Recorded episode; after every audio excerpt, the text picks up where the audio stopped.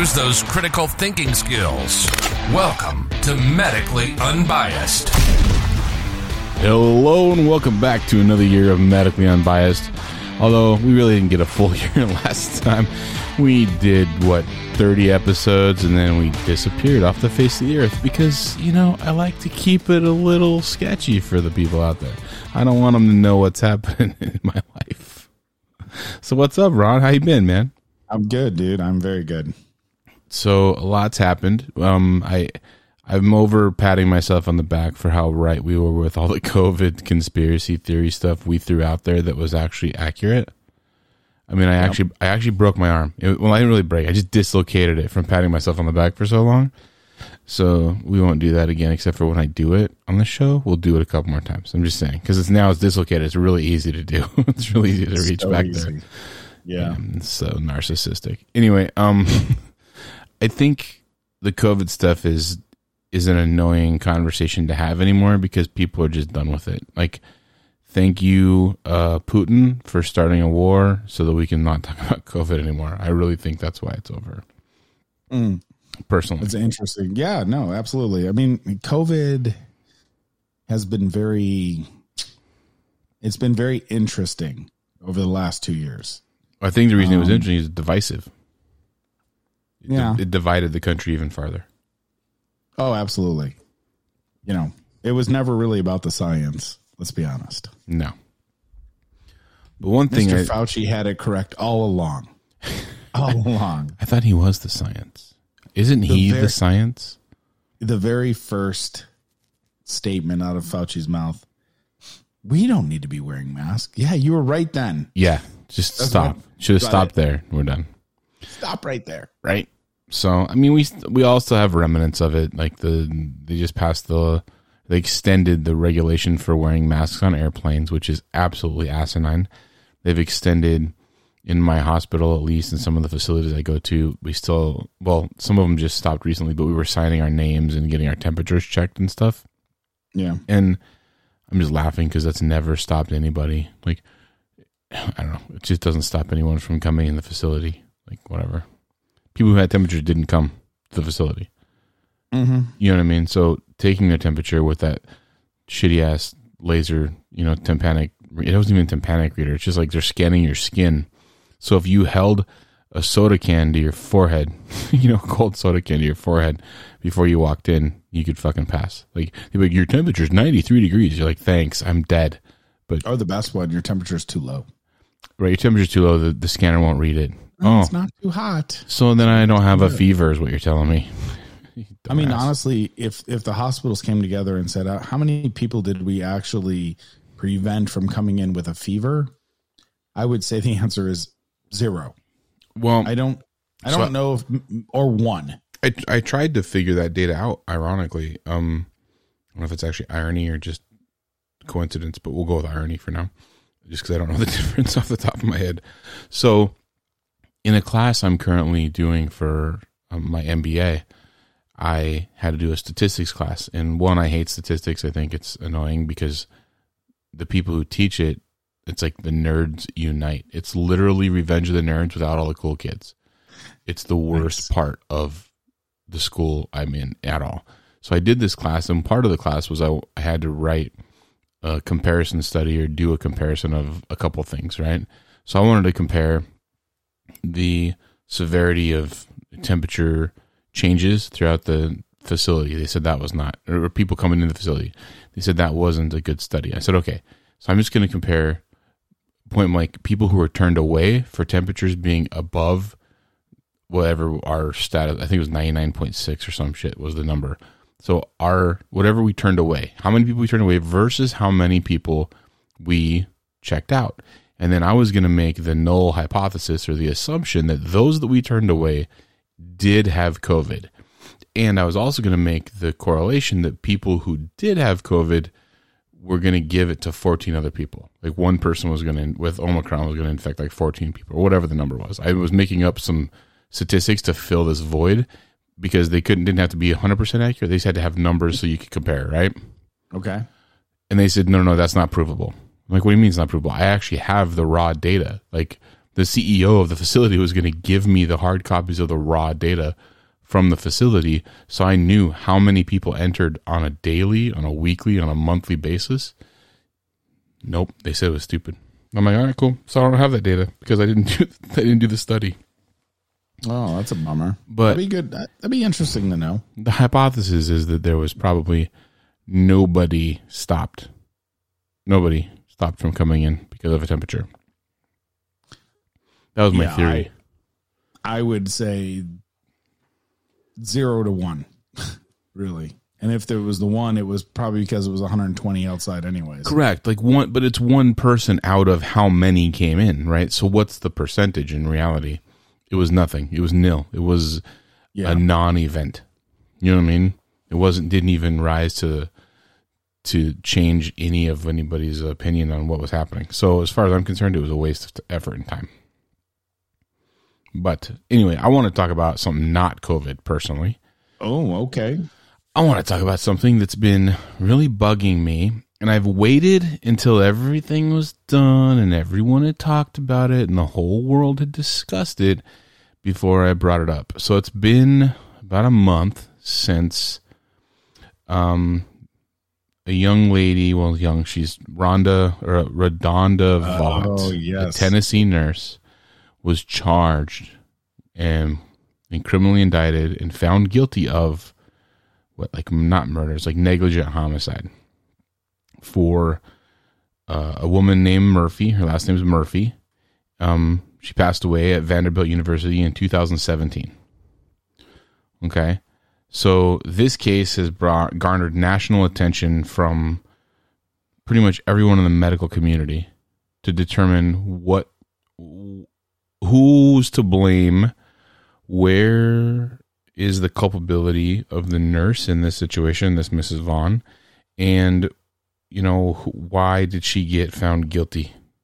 So, the majority of uh, the news media today says that oh my god she missed all of the warning signs there was 10 like i've seen so many sites that say there's 10 warning signs and she neglected them all i saw one that said to inject the medication, she must have had to read the top of the Vecuronium bottle. Okay, so if anyone doesn't know this, the whole story stems from the fact that the nurse at Vanderbilt University, one of the most respected hospitals in the country in Tennessee, it's a teaching hospital. It's like top 10 in the nation. It's a, really well respected facility.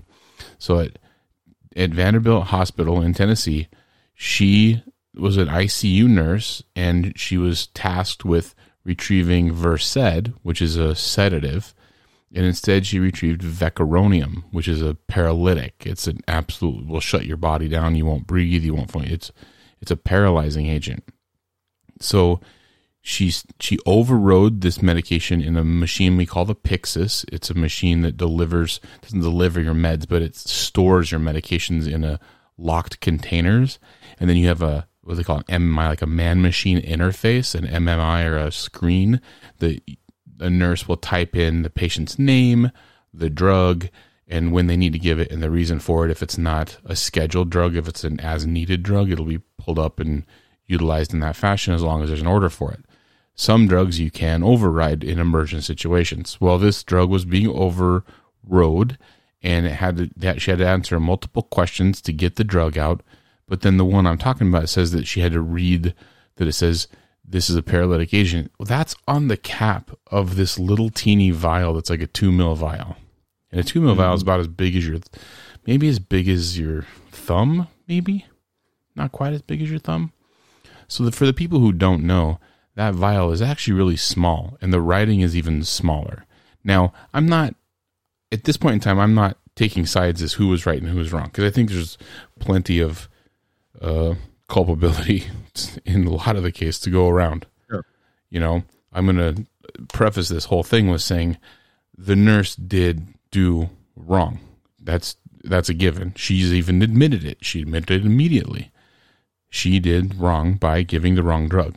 She did not shirked responsibility from that happening. Okay.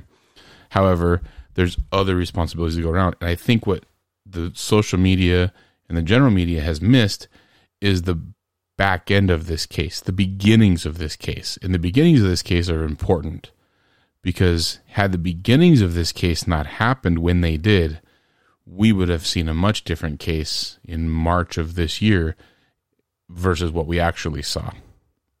Does that make Okay. sense? So I'm going to run down the timeline with you and you tell me what you think, okay? Well, first of all, how many times have you had to override a medication in a Pyxis? As a bedside nurse. Um, depending on getting a lot of feedback here. Sorry, buddy. Oh. All right.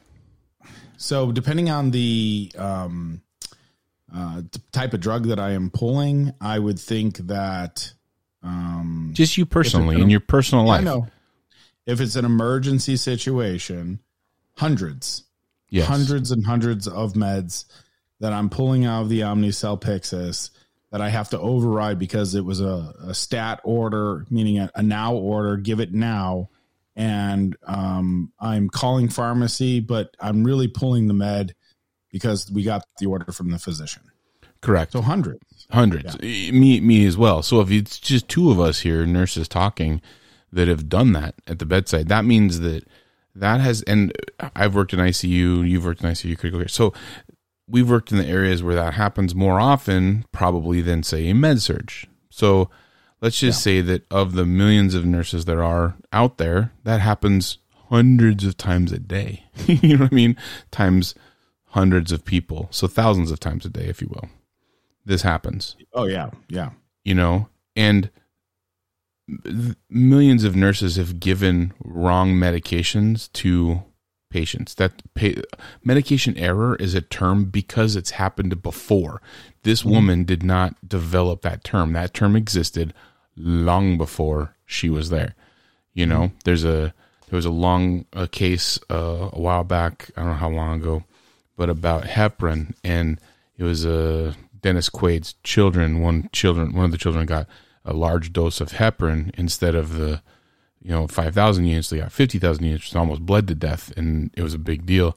So they stopped so the hospital stopped storing those two heparins together. Holy shit. Like that should have been obvious from the get-go but it Was wasn't. that here in Vegas? Was that? I, thought can't was answer in- that. I thought it was in LA Oh, it was in LA? Eh maybe I don't know I, I don't know the details I haven't researched the details so don't quote me No, no, no. I mean, like that, or um, I remember a pediatric patient got a, an adult bag of um, of what's it called of the um, feeding food. You know, the the stuff the uh, peritoneal, not peritoneal, the um, oh the TPN IV. like a Yeah, TPN yeah. dose Correct. Oh yeah, they got an adult dose, so they got you know instead of six cc's an hour, they got like sixty-five or seventy cc's an hour. They got the whole bag that weighed as much as the, the kid. Yeah, so you you fluid overload them and could have killed them. Um, meaning, meaning in the field of nursing, we've heard stories like this. And and we've heard them, but we've heard them from people we know. It hasn't been heard from like these are told to us as we became nurses, as our as new nurses on the floor, as young nurses. We learned this stuff from nurses who've made those mistakes. yes, Like I I can't tell you how many times I've been scared because I was like, okay, did I give this drug? Did I not give this drug? You know what I mean? Like, wait, Yeah. you know, did the person before me document it properly? You know, because there's even though we're computers and most facilities are, I still I work at one facility right now that's all paper charting. It's very scary, but mm-hmm. it's all paper charting still to this day. However, the computers don't necessarily absolve anybody of a problem. So you mentioned that it's a link between pharmacy and the and the nurse and the doctor's order. So for the Yeah. layperson who doesn't know, who doesn't do this for a living, that's listening to this podcast, so when you type, so I'm now a nurse practitioner, so I type an order in. So I order medications for patients. So I type a drug into the Pyxis, or I type a drug into the to the chart. I say, Mrs. Johnson has high blood pressure. I want to start giving her lisinopril. I want to give her five milligrams a day, once a day on a routine schedule. That's a 9 a.m. dose every day. That gets put in the chart. Well, then the minute that medication, I sign my note, I sign the chart, I sign that order. In other words, I digitally sign it. I don't physically sign it, but I digitally put my stamp of approval. The machine goes, "Are you sure you want to give this dose?" I say, "Yes, that's the appropriate dose," and I hit send. That digitally goes to a box and like a signing box or a overseeing. It, it doesn't. The nurse doesn't get that order right away.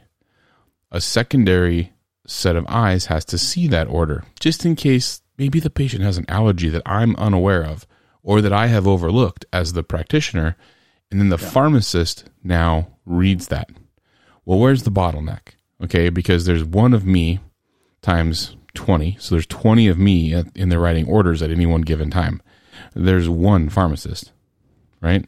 So that one pharmacist now has to see all of the orders come through and verify all of the orders for all of the patients.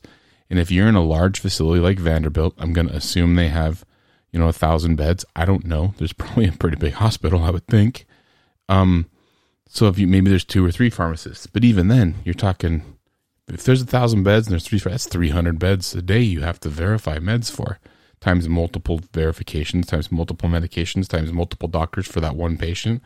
Mm-hmm. One ICU patient can have six physicians and nurse practitioners seeing them. Infectious disease, cardiology, nephrology, um, the internal medicine doc, the pulmonologist, the acute yeah, care. Depending I mean, on what the issues are. Yeah. Correct. Absolutely. And this, and she was a neurology patient. This patient in this particular instance was, she had a, a subdural hematoma, so a brain bleed. She had hemorrhage. So that's why they were taking her to CT. Anyway, the point here is there's multiple people involved and it all has to go to the pharmacist. So this takes time. The pharmacist now has to verify that medication is good, okay, approved, doesn't interact with any of the medications the patient is taking. It's mm-hmm. essentially another set of eyes. And it's that's a great I, I, don't mind that. I'm fine with that. I've had pharmacists say, well, hey, we can do this, or they, they're really smart about meds. That's what they went to school for. So good job, pharmacy. However, when you've got one or two or whatever, one person overseeing this, it's slow. So now you got a doctor saying, hey, this person needs to get to this, do this thing, whatever, you got to give this drug. And according to the story, I'll read you all of the stuff from the Tennessean, which is the newspaper in Tennessee, that has laid out a really beautiful timeline of this whole event. Yep. They explain in great detail that it was known practice for you to have to override stuff because their commu- their charting system was not communicating with their Pyxis or their Omnicell, the system that dispenses the medication those two weren't communicating. So there was a there was a disconnect in the communication even if the pharmacist had approved it there's still a disconnect once the pharmacist approves it from it communicating with the machine. Mm. so in the real world how that would happen in a perfect world how i should say how that would happen is i enter an order the pharmacist sees it and is waiting. The pharmacist is waiting for my order to be entered. Beautifully looking at the computer with doing nothing else not bothered by anything else waiting just for me and then this is this is like a testing world where everything's perfect, right? So the pharmacist then says, "Oh, thank you, Tyler, for your order," and then poop puts the order in, and it's like, "Yes, it's approved," and approves it, and that instantly appears in the Omnicell or the Pyxis. There's two different types. There's multiple, but that's the two I know of is Omnicell and Pyxis, the two most used in the hospitals. So yeah. then the person, the nurse, the bedside nurse goes to that machine and they put in the patient's name and they put in the drug and it pops up and it opens a box and they pull that drug out. And then they go to the patient's room and they scan the patient's wristband to verify who they are. And the patient answers the, their date of birth and they give their name. And then the nurse scans the drug and explains to the patient why they're receiving the drug. And she reads or he reads the name off the bottle. Like all that shit is the real world's fakery because it doesn't always happen that way. It should, I guess, in theory, right? Yeah, we all want to yeah. be that perfect person, but you and I both know that's not realistic. Not in that situation. No. Not a, not in an ICU. I mean, not an ICU when the patient's got a subdural hematoma, is anxious and going to CT, like, you're, and you've already told them you're going to give them Versed. Correct. Not in that scenario, but any other scenario where you have the time to put in the order, that's you're okay. Correct. Anything that changes critically, anything that changes very soon, very critical, you tend to have to grab medications or get medications to help treat whatever that situation is. Correct. And then you you'd have to have the knowledge behind what you're grabbing to read it, understand it, comprehend it, and then give. Correct. The the why is important for sure. Yeah. So like I But- say, there's multiple failures in this case. I but I don't hold the nurse 100% at fault. Yeah, yeah, yeah. So you're going through the timeline, right? Right. So the timeline is that well, now society's timeline is that this nurse did this and then she was charged and found guilty. Like that's the CNN version or even the Fox News version of the timeline, regardless of your political preference. That's but this is the real timeline. So the nurse was became a nurse um, and started working in Vanderbilt University in October of 2015. So October 15 of 2015, she got hired. She by December of 2017, so two years later, she was working in ICU, neuro ICU, which means that she wasn't an idiot. Okay, Yeah. you can't you can't be an ignorant person and go work in a neuro ICU. I'm sorry. There's a lot to a neuro ICU Yep. and you have to be a pretty good nurse to be in a neuro ICU. Absolutely. It takes a special kind of nurse to be neuro. Yeah, and a special kind of person. No, I, I'm not either. I I've said before, I think on this podcast and to my friends, like I don't I'm not a neuro guy. Neuro's like computer programming. It's very abstract. I don't I don't follow it very well. I don't get it. I'm a I'm a cardiac guy. I like a pump and you know, I want to fix electrical and plumbing. That's my thing, you know? Mm-hmm. more like building a house as opposed to computer programming. Anyway, so to be a neuro ICU nurse already tells me that she's, you know, a better nurse than, you know, someone who's just doing toe fingers, whatever. I don't know. She's pretty smart, I think. So that's December. So she's taking care of this patient, this Murphy patient. And Miss Murphy came in to the ICU with a subdural hematoma. That was 2017. Okay. Now, on the 26th of December, two days later, neurophysicians think that Miss Murphy's brain function has improved and maybe the bleeding has subsided. So they send her to radiology to get a CT or maybe a PET scan. I think she's getting a PET scan at the time. But Miss Murphy is very anxious and has like claustrophobia and high anxiety. So the doctor orders Versed, also known as midazolam, for that's the generic version, generic term for it. For a dose of that, I don't know what the dose was ordered, probably two milligrams, I'm guessing, to be given to her. So that's an it's like a calming effect. It's gonna be a sedative. Um, it works fast. It wears off pretty fast. It's a pretty safe drug given in small doses. Um, and it's given regularly in an ICU. So this Yeah. nurse would have been familiar with that drug. Yeah, just to put some, you know, related drugs to Versed would be your uh, diazepam, um, The oral version. A good one for people to know, like Valium. Oh yeah, would be a good, you know, related to, you know, calming effect, right? You take Correct. Valium, you people chill out, take a Valium, right? Joke about it. yes, But you know, those the Ativan is another one that we Mm-hmm. use in the medical field. Uh, something to just take that edge off.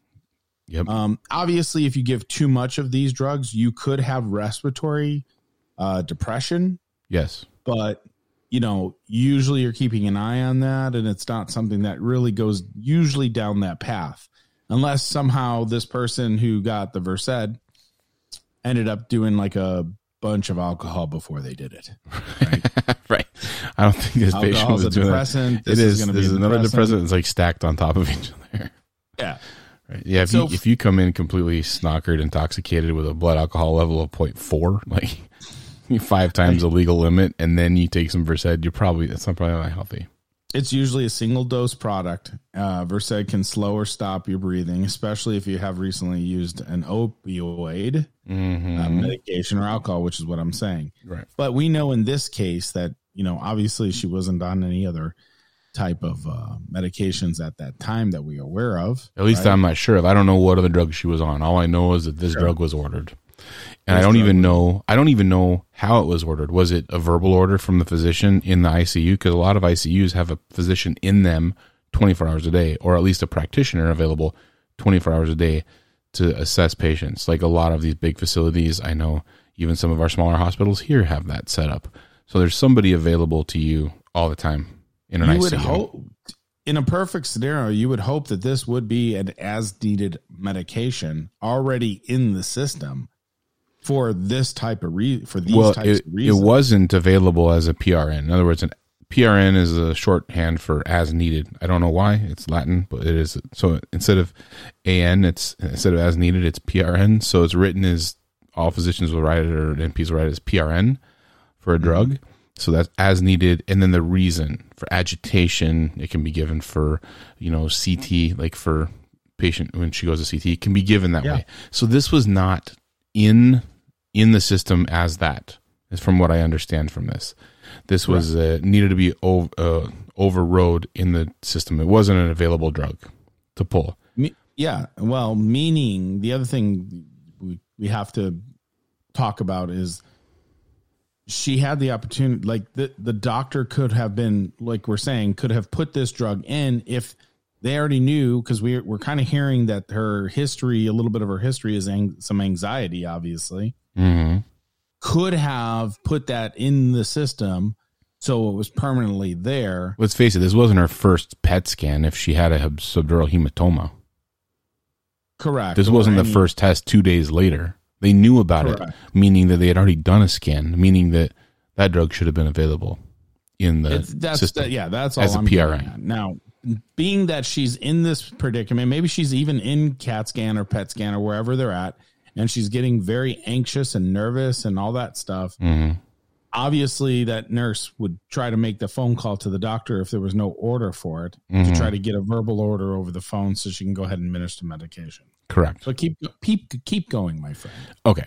So anyway, the the nurse goes to is told to give Versed and accidentally gave a dose of vecuronium, which is a paralytic, a very powerful paralytic. so this the first fault is the nurse pulled the wrong drug. The nurse was entering Versed, V E R, in the Pyxis. Generally, we enter three letters and it brings up everything with the beginning of those letters. However, at the time that this drug was pulled in 2017, remember this is five years before this lawsuit happened. Five years ago, you couldn't enter Versed. It was only listed by the generic name Midazolam. So when you typed in the brand name Versed, it wouldn't come up. It should have. You should list them both. So it should list as Uh, Tylenol and acetaminophen, but Yeah. it wasn't. It was on, you could only pull up Versed as midazolam. So if you didn't know it was midazolam off the top of your head, when in rush, the doctor says, "Hey, give her Versed," because that's what the doctor would say. Hey, give her two of Versed um, when she goes to CT. That could have been a very like a drive-by order, what we call a drive-by order.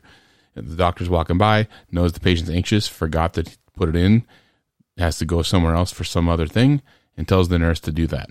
Okay, that's a very well-known, well-documented function in the facility Yeah. in all the facilities I've ever been in that's happened. So I'm just saying that hypothetically that's what happened here. So she goes to pull it and accidentally pulls the first VER that comes up or the VE that comes up and it's vecuronium. Now, according to the story, she had to you know pull it a bunch of times, but we'll get like go through a bunch of answer yes or no or to all this stuff before she got it pulled. But anyway, let's talk about that in a minute. So they they sent her to CT. She gave the VEC. She sent her to CT, and I say VEC because that's short for vecuronium. So I they say- gave her the VEC, sent her to CT. She comes out of CT or PET or the PET scan and is not responsive. Okay, so she ends up being considered brain dead. She has an anoxic brain injury or brain. Uh, they they call it something different here, but it's, it's an anoxic brain injury, meaning that she was not breathing for an unknown amount of time. They estimate 20 minutes because vecuronium will shut your lungs down, stop you from breathing. So the whole time she's in this PET scan, she's not breathing. Now, the next question why wasn't she monitored? I don't know. I'm just throwing this out there. There was no monitoring mm-hmm. during the scan because I monitor patients all the time when they're in MRI, CT. Yeah. We monitor their heart rate. We monitor their respirations. We monitor their pulse ox. We monitor everything. This is an ICU patient with a brain bleed, and you're not monitoring them. Like, wh- I don't understand. How did the tech doing the study not see that there was a problem? I don't know. There's another question in my head. So I thought she went to she didn't go to MRI. No, she went to she didn't go to MRI. She went to CT. But to CT, right? Uh, I don't know. I've, I've read CT and I've read PET scan, so I've read both. I don't know for sure what she was having done. A PET scan would be reasonable, but a CT would also be reasonable. So I don't MR, I don't think she went to MRI though. Okay. So they easily could have had a portable heart monitor on her. It's it's freaking Vanderbilt. It's one of the biggest, most expensive facilities in the country. One of the top ten. They probably have it already monitoring in the unit. Yeah. You probably walk No down one- with like no a LIFEPAK on her, that, right? No, Yeah, no one's mentioned that. No one's mentioned that. It's not even come up in an argument. But you and I both know how many times have we taken a patient down to CT that's an ICU patient, and you stand out of the room and you stand in the glass room to watch the CT. You know, and for those of you who've never done this, if you've watched stupid, ignorant movies and TV shows with medication shit on it, like medical stuff, even fucking House, they're monitoring the patients, even though the doctors are doing the scans and it's not normal people and like text. The doctors do everything because there's no one else in the hospital, I guess, on House. But the point is that they're even monitoring these patients during their scans. So why was she not monitored? Why was her respirations not? Because a pulse ox monitors your respirations, it monitors your oxygen saturation. And if she wasn't breathing, it doesn't It take long for that to drop to a critical value. So EKG, why was that? Why did they have to do compressions and bring her back and obtain ROSC? Why did they have to get her? You know, anyway, all these questions come up. So Okay. on the 27th, the next day, so she had the the subdural hematoma on the 24th, Christmas Eve. The 26th, the day after Christmas, she was given the wrong drug, developed anoxic brain injury, and on the 27th, the family of this woman gathered and probably rightfully so said goodbye. They terminally extubated her because they had put on a vent to keep her breathing. They extubated her and she passed away. And her death was attributed to bleeding in the brain and was deemed natural based on information provided by Vanderbilt. The medical examiner did not independently investigate the death. So Vanderbilt said to the investigating people, the the mortuary or the the um, medical Coroner. examiner, the coroner, they said that it was all due to brain bleed, and that's why she died. Okay, so jump forward to January in in the wake of this woman's death, Vanderbilt officials take several actions that obscure fatal medication errors from the government and the public. The error is not reported to the state or federal officials, which is actually required by law. It's also required by the Joint Commission, which is an accrediting body that nobody likes, but that does need to be told, although they don't have a requirement of reporting for deaths. And in January of 18, Vaughn, the or Vaught, the nurse, gets fired by Vanderbilt Medical Center, but not for cause. She's just let go. There's no investigation, there's nothing, right? She's just fired. So now, still in early 2018, Vanderbilt negotiates an out of court settlement with Murphy's family, and it requires them to never speak publicly about the death or the medication error. The settlement dollar amount is not publicly known. It's unknown how much Vanderbilt paid the Murphy family. So in May of 18, this nurse, Vaught, begins working as a throughput coordinator at TriStar Centennial Medical Center in Nashville.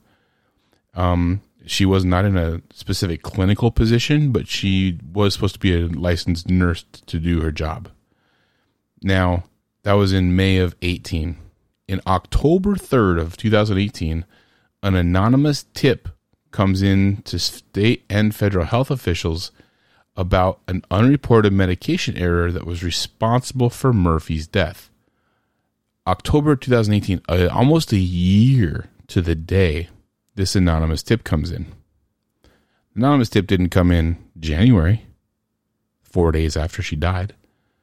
It didn't come in in February, a couple months after she. It came in almost ten months after this woman died. So the person who sent this, I have a copy of the actual document, but it's been redacted. So the names have been redacted. Um, but it says in the it says it's very explicit in the detail. So the person who wrote this knew every knew what was going on. They knew they were there. In fact, I think they, I think this personally, I think I would guess who this came from, because the nurse, uh, Vaught, who gave the wrong drug, was working with a new nurse. She was working like a training nurse. She was teaching that day a new nurse, a new nurse coming on board or in school learning to be a nurse. So she had a shadow. Okay. So that those, day when the when the incident happened. Yes, on the day of the incident, she was working as a she was a task nurse and was so she didn't have a patient assignment and she had a she had a lackey with her. So she was a preceptor. She was a preceptor. Yes. Mm-hmm. Okay. So this reads like the preceptor wrote it to me mm. because it's very detailed. Like it, please, it, please read it. It says uh, anonymous complaint reports the following on December 26, 2017. Name redacted administered an incorrect medication to name redacted a patient at Vanderbilt Medical University Center, Medical Center when she was awaiting a PET scan. Name redacted was the quote help all nurse quote for the neuro intensive care unit, step down, and the sixth floor nursing units. So she was taking care of three different nursing units at the time as the, as the help all on three units. I've never seen that before. She was orienting a new registered nurse, name redacted. The step down nurse asks redacted name to give redacted name some Versed for anxiety before her PET scan. Redacted name remove the incorrect drug from the Pyxis, did not read the label, and accidentally administered Vecuronium instead of Versed. Uh, redacted name. Said accidentally. Okay. It said, she said accidentally. Yeah. Um, redacted name was in the PET scan for 20 minutes. When the patient came out of the PET scan unit, she was unresponsive, was resuscitated, and passed away in the neurointensive care unit later that day. During the investigation with the Board of Investigations, name redacted stated that she administered she admitted that she administered the incorrect medication to name redacted before the patient had the PET scan and she didn't read the label after she pulled the incorrect drug from the Pyxis. She reported the order had not crossed over to the Pyxis and when she typed in Versed, she accidentally picked the first medication that came up on the screen. She was in a busy area without a without a quote no talk zone. I don't know what that means. Designated sign. I don't know what that. I have no idea what that has to do with any of this. She was in a busy well, area without a no talk zone designated sign. Correct. So when you're pulling medications, there's that red line that you usually see in front. It's it's no it's it's a no talk or no. Mm-hmm. You're not supposed to have conversations with people that are at the Omnicell or Pyxis. Oh, I see. Okay. So in that space when they're standing in there, you're not supposed to go up to them. Hey, da, da, da, right? Start counting numbers and doing weird shit to piss off the yeah, person pulling or, or make a mistake. About, you know, Kansas winning the championship or whatever. Ah, okay. I see what you mean. That makes sense. Yeah.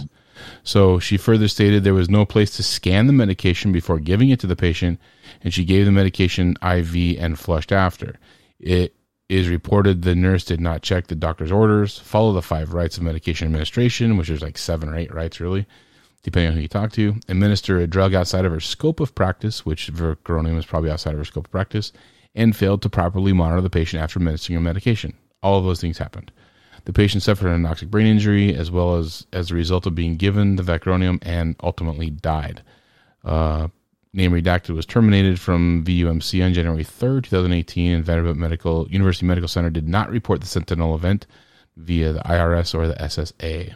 So all of that's yeah, this true. Feels like a, this feels like a angry uh, risk management uh, risk person. Maybe. I mean, it's very detailed. So whoever was there it's knew all the detailed. Details.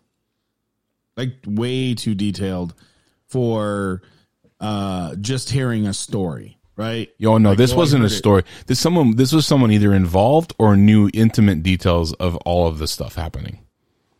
This correct. And now that's I'm not blaming them. They did the right thing by coming forward, right? Even if you're not anonymous, that's yeah, what the well, system's no, for. I'm not, Absolutely, I'm not knocking it. My point though is there's there's no way that the nurse, even the nurse that's with that nurse, Vaught, would have even gone to so much detail to say Nah, that's it was never true. even reported. There's just no way they would know that. Nah, that's probably true. Yeah, no, that makes So sense. So for me, This- that makes sense. I think somebody in Vanderbilt told somebody in Risk, "We're not reporting it," and I think that's honestly, fair. That's a fair assessment. I'm, I'm sense. curious. I'm curious to see who was let go in October that knew the full story that now can say something. Well, you got to remember There's no that. way you're going to say. First off, if you're being told, I mean, it just sounds like a risk. But see, the, but that was so early, unknown date, but early in 18, Vanderbilt had already negotiated a settlement with the Murphy family. This is October of 18, like months later. Mhm. So maybe they didn't know, and then they found it could be a risk person that found out that nothing was going to No, I happen. think, I think risk uh, risk is absolutely involved in those scenarios.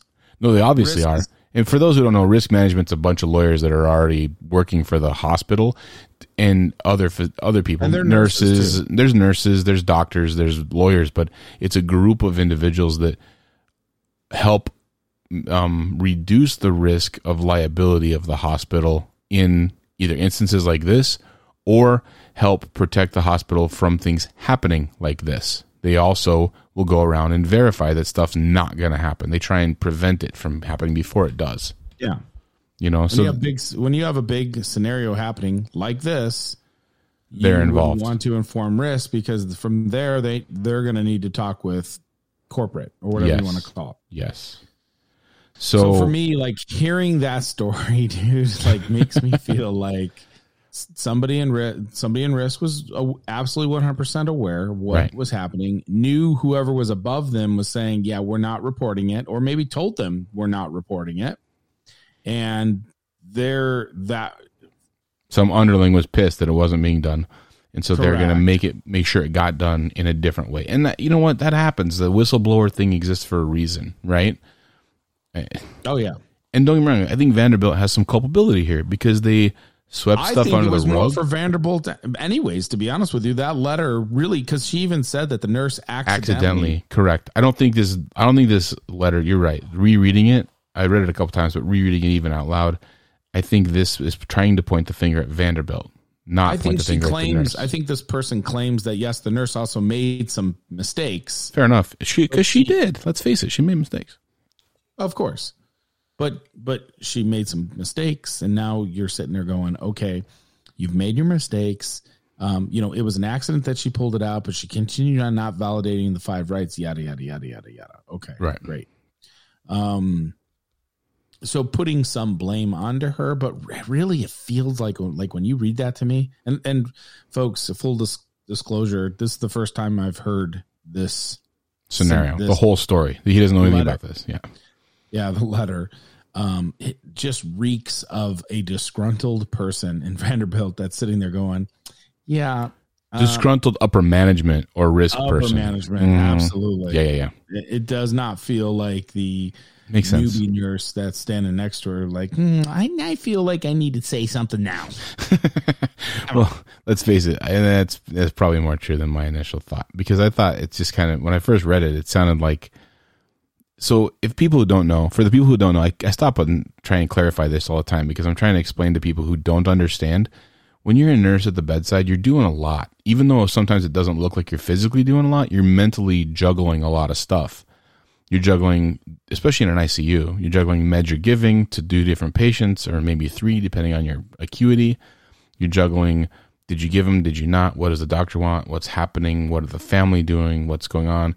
And then you have to train a new nurse. And as a having been a new nurse myself and then having also trained new nurses, the perspective is different on both sides of that coin because as the new nurse, you are fucking ready to just learn everything and you want to do all the procedures that are possible and you want to just do everything. And as the nurse being the trainer of the new nurse, you're annoyed because they slow you down, right?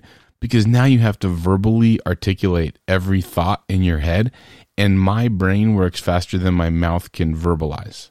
So it becomes a hindrance at times for me to have a trainee. That doesn't mean I don't take trainees. It's just it, it slows you down, and you just know that going in. You know what I mean?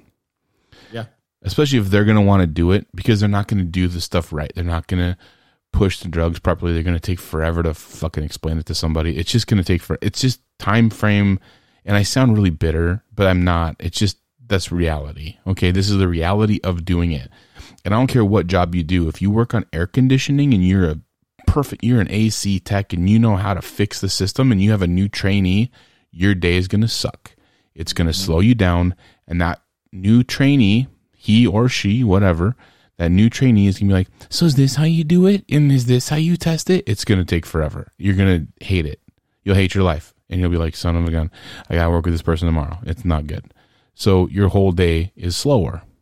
And this person who needs to be thinking multiple things about three different units, she has three units that she's taking care of, and she's tasking for multiple nurses. Who knows how many nurses? Who knows how many patients? And you have a trainee. Oh my God. That's just set up for failure in the beginning. Let's just start there. She was set up for failure. Now, following this complaint, yes, she pulled the incorrect drug. Um, but like I said, it was only listed as midazolam. It's not listed as Versed. That's a problem with Vanderbilt, as far as I'm concerned. Um, whether it was busy or not is irrelevant. She says that she gave the medication. It's been reported in different stories that Versed is a liquid form and Vecuronium is a powdered form. So a lot of times you have to well you have to mix Vecuronium with sterile water before you dose it, or saline before you dose it. So you got to mix it and then draw it back up into the syringe. Well, some old school nurses, and this nurse has only been a nurse for like two years when this happened, but she may have learned from old school nurses. And some old school nurses will even, morphine comes in a vial, same size vial. Morphine comes in that same size vial, and it's a liquid form.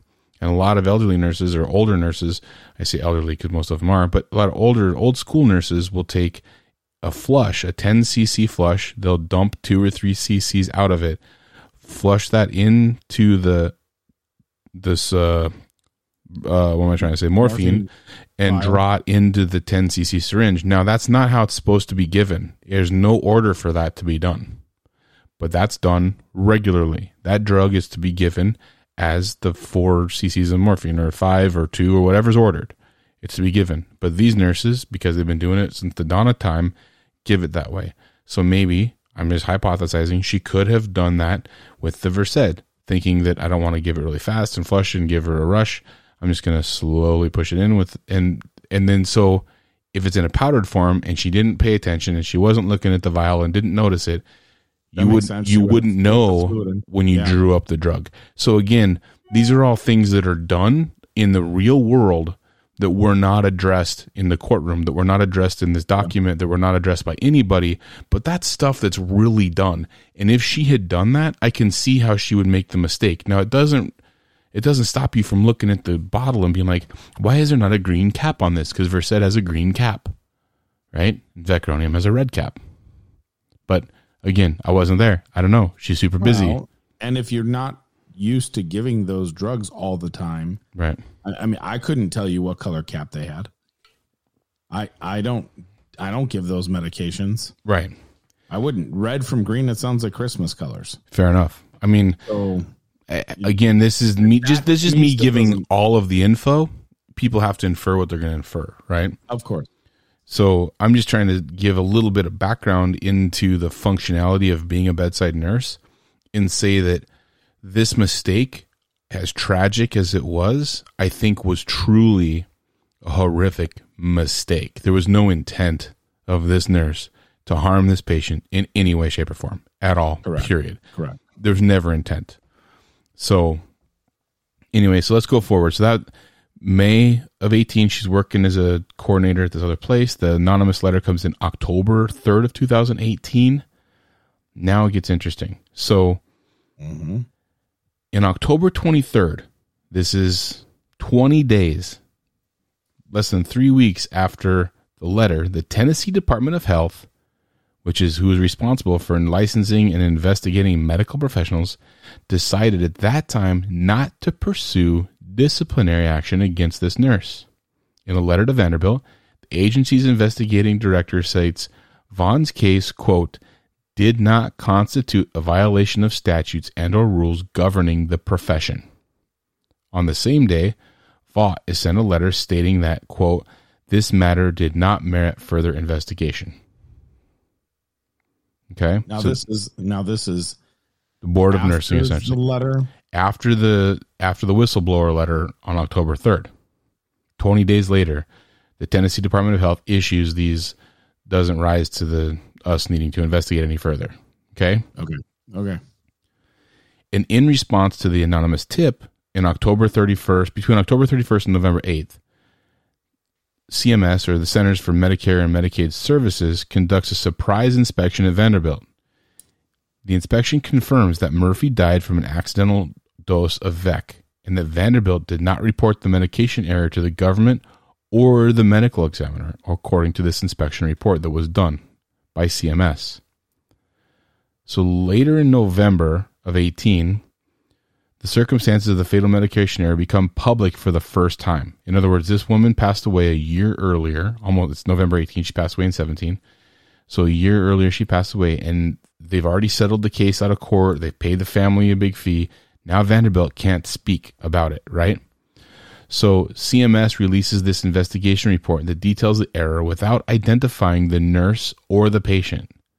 CMS okay the Centers for Medicaid and Medicare Services, uh, threatens to suspend Vanderbilt's Medicare payments, which would just cripple the facility, right? Financially. But if Vanderbilt cannot prove it has taken steps to prevent this similar error, they're going to suspend them. So Vanderbilt responds with a quote plan of correction that appeases this federal agency and secures Medicare reimbursements. Vanderbilt declines to release the plan of correction to the public, although the Tennessean letter later obtains it through public records requests. And let me see if I can find out what that is because sometimes I can and sometimes I can't get it. But their plan of action is um let me see what it says. Is the policy procedure determine whether revisions are although numerous policies are in place. The hospital made updates to the select policies and procedures application to medication administration the updates to policies and procedures are also discussed in detail in this response. Hospital revised its policy previously titled Transport of Critically Ill Patient, which revisions are now approved to broaden application of policy beyond critically ill patients, such as the newly amended policy is titled Transport. So they changed the policy name and they did a couple extra things, like you have to now go with the patient to places. They revised the high alert medication policy. Um, uh, to detail required monitoring of patients receiving administration of high alert medication. Specifically, the amended high alert medication policy states the patient's clinical status is monitored to evaluate patient response to medication and or adverse reactions of blah blah blah. So they made it so the hosp- the hospitals had to respond to all of this, and they changed a ton of policies. It looks like they changed they changed a few, a ton, a few. They changed a few policies and pharmacy. So first of all, the you should never, ever, ever, ever be able to override vecuronium. I'm sorry, you shouldn't be able to override that. No, right? unless you're a phys- unless you're an ER physician. Fine, but I mean, in the ICU, you shouldn't be able to override VEC, a paralytic agent, and any override. First of all, the other thing I forgot to bring up here is any override needs to be witnessed by another nurse at least in the hospitals I've been in, if I overrode a drug, another nurse had to see it, right? Yeah. So I do an override, and I needed another nurse, another set of eyes to verify that I was overriding the right drug. That didn't happen here. The one person can override a drug and pull it, right? So that's weird. Anyway, I want to say, I don't recall when I overrid meds that I needed another nurse to verify. You're old though. These probably didn't have those drugs back then. I'm just kidding. you know. Okay, so they changed policy. So they changed policy, but who who changed policy? The hospital had to change policy because CMS found them liable. Right? Yeah. So now let's scoot forward to February 2019. Okay. Um, that's the first time this nurse is publicly identified. And she gets arrested on that on February 4th on a criminal indictment for her alleged role in Murphy's death. She is charged that day with reckless homicide and impaired adult abuse, which is just bullshit. Um, I don't like the the second charge there, reckless homicide. I don't know. I don't know how the law reads there, but impaired adult abuse that would mean that she purposely Im- abused this one. I, I don't believe that to be the case at all. You know, and the court documents also reveal the patient Murphy for the first time.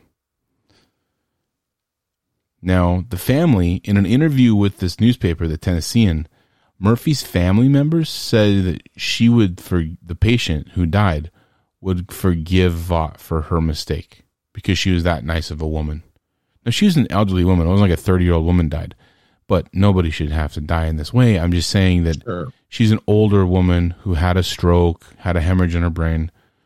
She wasn't in the best of health. You know what I mean? So, you know, I don't know. Yeah. It wasn't so, like she yeah. stabbed and killed a 30 year old pregnant woman. Do you know what I mean? Like, whatever. I don't know if I can even weigh those two, but it still seems odd.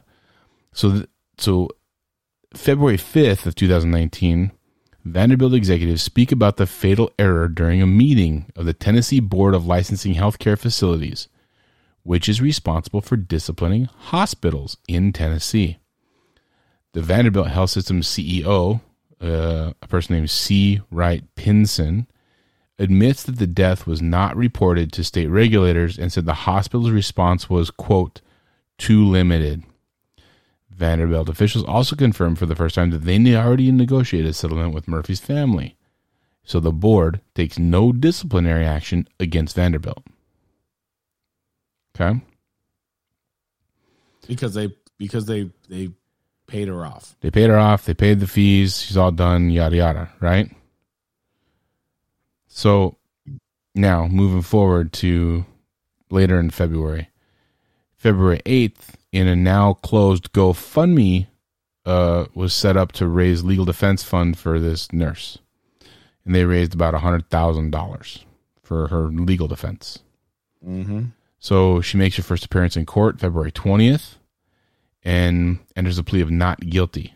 The court hearing is attended by a dozen nurses from around the country who've traveled all over to support this nurse, right? Because the fear is that if this nurse can get tried for homicide, for negligent homicide, holy shit, the rest of us are in trouble. you know what I mean? Like, yeah. there's a problem, and everyone's scared now that this all came down because she ended up being found guilty. But the point is that at the time, people were talking about it. This uh, three years ago, people were talking about this. So, her defense attorney states that he thinks that this case is is tried and the facts come out, it's a mistake and it's not all of her fault. He says there's some real systemic problems with the way they dispense medication and that the automatic dispensing system was not functioning properly at the time, which is true. That's a very true statement. Okay. We know that because we work in the field, we understand what she was doing and it's not normal, right? So the investigators in March and allege that she made 10 separate errors when giving the wrong medication. Okay. So the 10 separate errors they say were, let me see if I can pull them up. She uh, didn't verify the name of the drug. She didn't, uh, where's it at? Where'd it go? I lost it. Sorry. I was pulling it up. I can't find it now. So, of the 10 total, I think it was the name of the drug, the route of the drug, the that the order was correct, that the physician had the order in the system, like and she had to say Half of that's not even in, under her control. No, I understand that, but they're that's what they're accusing her of, right? Um, that she didn't think it was odd that it was powder form, not liquid form. That on the top of the bottle of Vec it says paralyzing agent warning. You know all these things. So, anyway, um, moving forward to August the Nashville Medical Examiner changes the Murphy's death to uh, accidental from natural causes because of all this. So well, they went back and changed her death. Hold on a second. They didn't report to the coroner how that how that patient um, they didn't report to the coroner how that patient ended up um, dying. The hospital didn't. And from there, uh, they reported probably something different, way different, actually. And from what the coroner got from the information in the beginning, I'm sure it wasn't enough for them to even move forward with reviewing or or doing an autopsy on the patient, as they probably just deemed it as a natural death. Um, with the with what you know with what limited information that the hospital gave them. That that's what I think. I think that I think that the hospital gave limited information to the coroner, and then from because they gave limited information to the coroner, the coroner wasn't going to do a deep dive into her accidental death or their death. So that's why that first um, autopsy or not autopsy report, but that first uh, death certificate report is like that. I th- but I mean, yeah, but I think they took it for granted that the that they were giving the right information, right? Because it's like doctor to doctor. The coroner's a doctor, and the person signing the death certificate's a doctor. So that they were just like, "Oh, I will give you professional courtesy in ex- you know in exchange, and we're good." Well, the question, well, usually, so uh, I'll just do for Nevada because mm-hmm. I don't know what Tennessee's like somebody dies in our hospital within first off it, it would need they would need to die within 24 hours being in the hospital. Mm-hmm. uh, for us to report to the coroner to begin with. So the question is is how how long was she in the hospital? Was it less than 24 hours? No she came in on the 24th of december died okay. this 27th of december. So the reality of it is is when they pulled the plug they probably never even called the coroner no. But why would the corner? Why was the corner even in it? You wouldn't have called the corner on that. Well, I think it was a natural. I don't. I don't know how it works in Tennessee. It looks like maybe the medical examiner oversees all deaths. Like they have their name on all. Okay. And agree, so and they, they, agree with. They agree with the physicians in the fact that this was a natural death or something. Okay, you know what I mean? So let's okay. So let's say that they do because we could call our corner every day, mm-hmm. every for every death. Right. But you know, per Nevada, you know, our coroner is sitting there not well. What's happened is the coroner has just said that if it didn't happen within 24 hours and the physicians in the hospital don't deem it to be an odd reason, I don't need to see that. Okay. So, but let's say that they they called the coroner. Now, mm-hmm. it wouldn't be a doctor calling the coroner; it would be the nurse on the on the behalf of the physician, though. On behalf of the physician, no, no, on behalf of policy. Okay. Yeah. Okay. So physician, physician. But policy's written by a, a physician. I, I understand. Well, written by a physician or not, it, w- it wouldn't be on the behalf of the physician that's actually caring for the patient at the time, saying, "Hey, please call the coroner for me." No, if if it's just this is what the hospital policy is, or what the coroner's policy is for any deaths in a hospital, you're going to make that phone call. So let's say they made the phone call. Mm-hmm. All right, it would not not be a physician; it would be a nurse, right? Because I've made multiple, so have I, hundreds of of corner calls. I've not made hundreds of corner calls, but I've made hundreds of death calls. you know. Okay. So I've I've called coroner throughout my you know twenty years, mm-hmm. plenty of times. Okay, so I call them up. Hey, what's going on? Yeah, this this patient, eighty year old, we had to pull the plug on her. She had a brain bleed. You know, um, right family it's natural you know we're, we're doctors feeling like it's a natural cause or it was a caused by a brain bleed but she it was uh, reported on the ct it's known yet but even if you just read the note it like if the nurse was doing that and read the note on this particular patient it would say on the 26th the patient came in with a subdural hematoma. She was taken to ct arrested in ct was ROSC was achieved. She was intubated on the 26th. The family re- received information that she had a anoxic brain injury. They removed care, withdrew care. Correct. It was minimal. So that read through would be given, and then the doctor or the coroner would be like, "Oh, nothing for me to do." Because reality is, if you do have some type of brain bleed, you could stop breathing. Absolutely. You I mean, it's hypothetical that if she did not give the vecuronium, that the patient could have died in a not too distant future anyway. I'm not Correct. saying that's the guarantee. I don't know the future. Right. If I did, I would have bought Amazon stock when it was cheap. Point is, I don't know. you know. So, what's interesting is exactly what you said. Is is to to a corner, they're going to sit there and say that is plausible. Absolutely, it's absolutely 100 percent plausible that she has a brain bleed. They take her to CAT scan, and she ends up uh, coding, and then she ends up getting her her blood pressure back, but they deem that she, you know, it's it's completely plausible. Now, just so everyone's aware, this nurse never shrugged or shirked her responsibility. She reported that she gave the wrong drug from day one. Yeah. She's never hidden the fact and tried to hide, you know, her responsibility in this, her culpability. She's always said, "Look, I know I gave the wrong drug. I'm very sorry, whatever."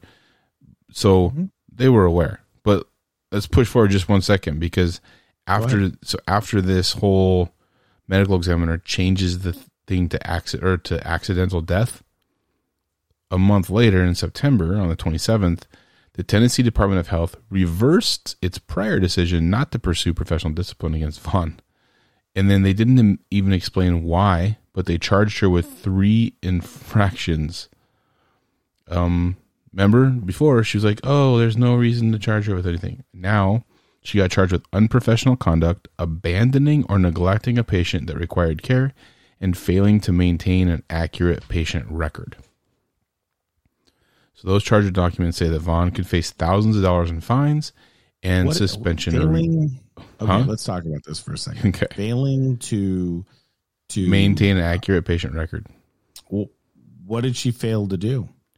Uh, I don't. If she admitted know. that she gave the wrong medication, did she not chart that she gave the wrong medication? I can't answer that. So that could yeah, be the case. You know, that's one thing that we're not seeing there. We're not. I don't see the, the chart. I don't see the MAR, which is the medication administration record. I don't see that. I don't see her well, open chart. Even that, uh, we don't see the chart, and we don't see what she's documented. She easily could have said, she could have easily have said in the chart, documented that she gave the vecuronium. Mm-hmm. Right. And she could have she could have omitted that. Well, that's interesting. Can I hear myself? Yeah. But she could have she could have easily have sorry guys. Um, she could have easily have, have done that in in the sense that um, she could have omitted it or she may have omitted it, but see, we don't know because we can't see the chart. Right. But here's the other part. It says she's charged with unprofessional conduct. I'm sorry, I think her conduct was super professional. She admitted her mistake. That's a professional yeah. thing to do. She could have tried to hide this and swept it under the rug. I think Tennessee, the board of nursing, is unprofessional conduct. Yeah, for sure. Because they because they could have followed up on the med error. Yes, they knew it was a med error. Right. They've, they, they knew from the beginning, and they said there was no reason to investigate further. Correct and they knew what the med error was, so they were aware that it was Vec versus Versed. That's very interesting. So they okay. they charged her with abandoning or neglecting a patient. Well, she didn't abandon, nor did she neglect the patient. No, she it. It wasn't her patient assignment. She was just giving meds as a task nurse. So she couldn't have neglected or abandoned the patient because it wasn't her patient. Correct. You so can't be charged with. You can't be charged. So, so these things are all just well, for the people listening, I mean, imagine imagine this: you're there to help out, and and say the nurse that's caring for the patient says, "Hey, can you take this patient to CT?" To CT. So technically, she would have to get some report, but she may not have, because it really wouldn't be her assignment. Correct. Hence, because it's not her assignment and she's tasking, which is meaning I'm helping, she doesn't really have full ownership of the patient, though she she understands just like me and you would that if we have if in a critical situation, if we had to grab um, medications, we're there to help. We can give meds, but realistically, you didn't take report you didn't take over the assignment in the sense right. that you own the patient you you're just you're 100% responsible no um, you're responsible as a nurse to care for the patient but at the end of the day it was never her patient to begin with. Um, yeah, that she never took an. I, I, I know this sounds really weird or whatever, but? But it, was not part of her run. It was not part of her assignment. Right. Tasking has no ownership towards patient care, though they, or not towards patient care, but towards the full owner. You you it's responsibility. Correct. It doesn't. It doesn't. She doesn't become responsible now just because she gave the drug I don't think she's necessarily responsible for verifying that the drug was I mean, she's verifying the proper drug was given. Yes, that's important. She didn't do that. I get that. I would, I'm not disagreeing with that here at all. But I am mm-hmm. saying that the follow up on the back end is the bedside nurse's responsibility. No different than if you were given an antibiotic and the patient had an allergic reaction to it. It's up to the bedside nurse to verify that. Now, that's how it works in our field, in our world. Maybe there, because she gave the drug, it's her responsibility for the first 20 minutes to verify that.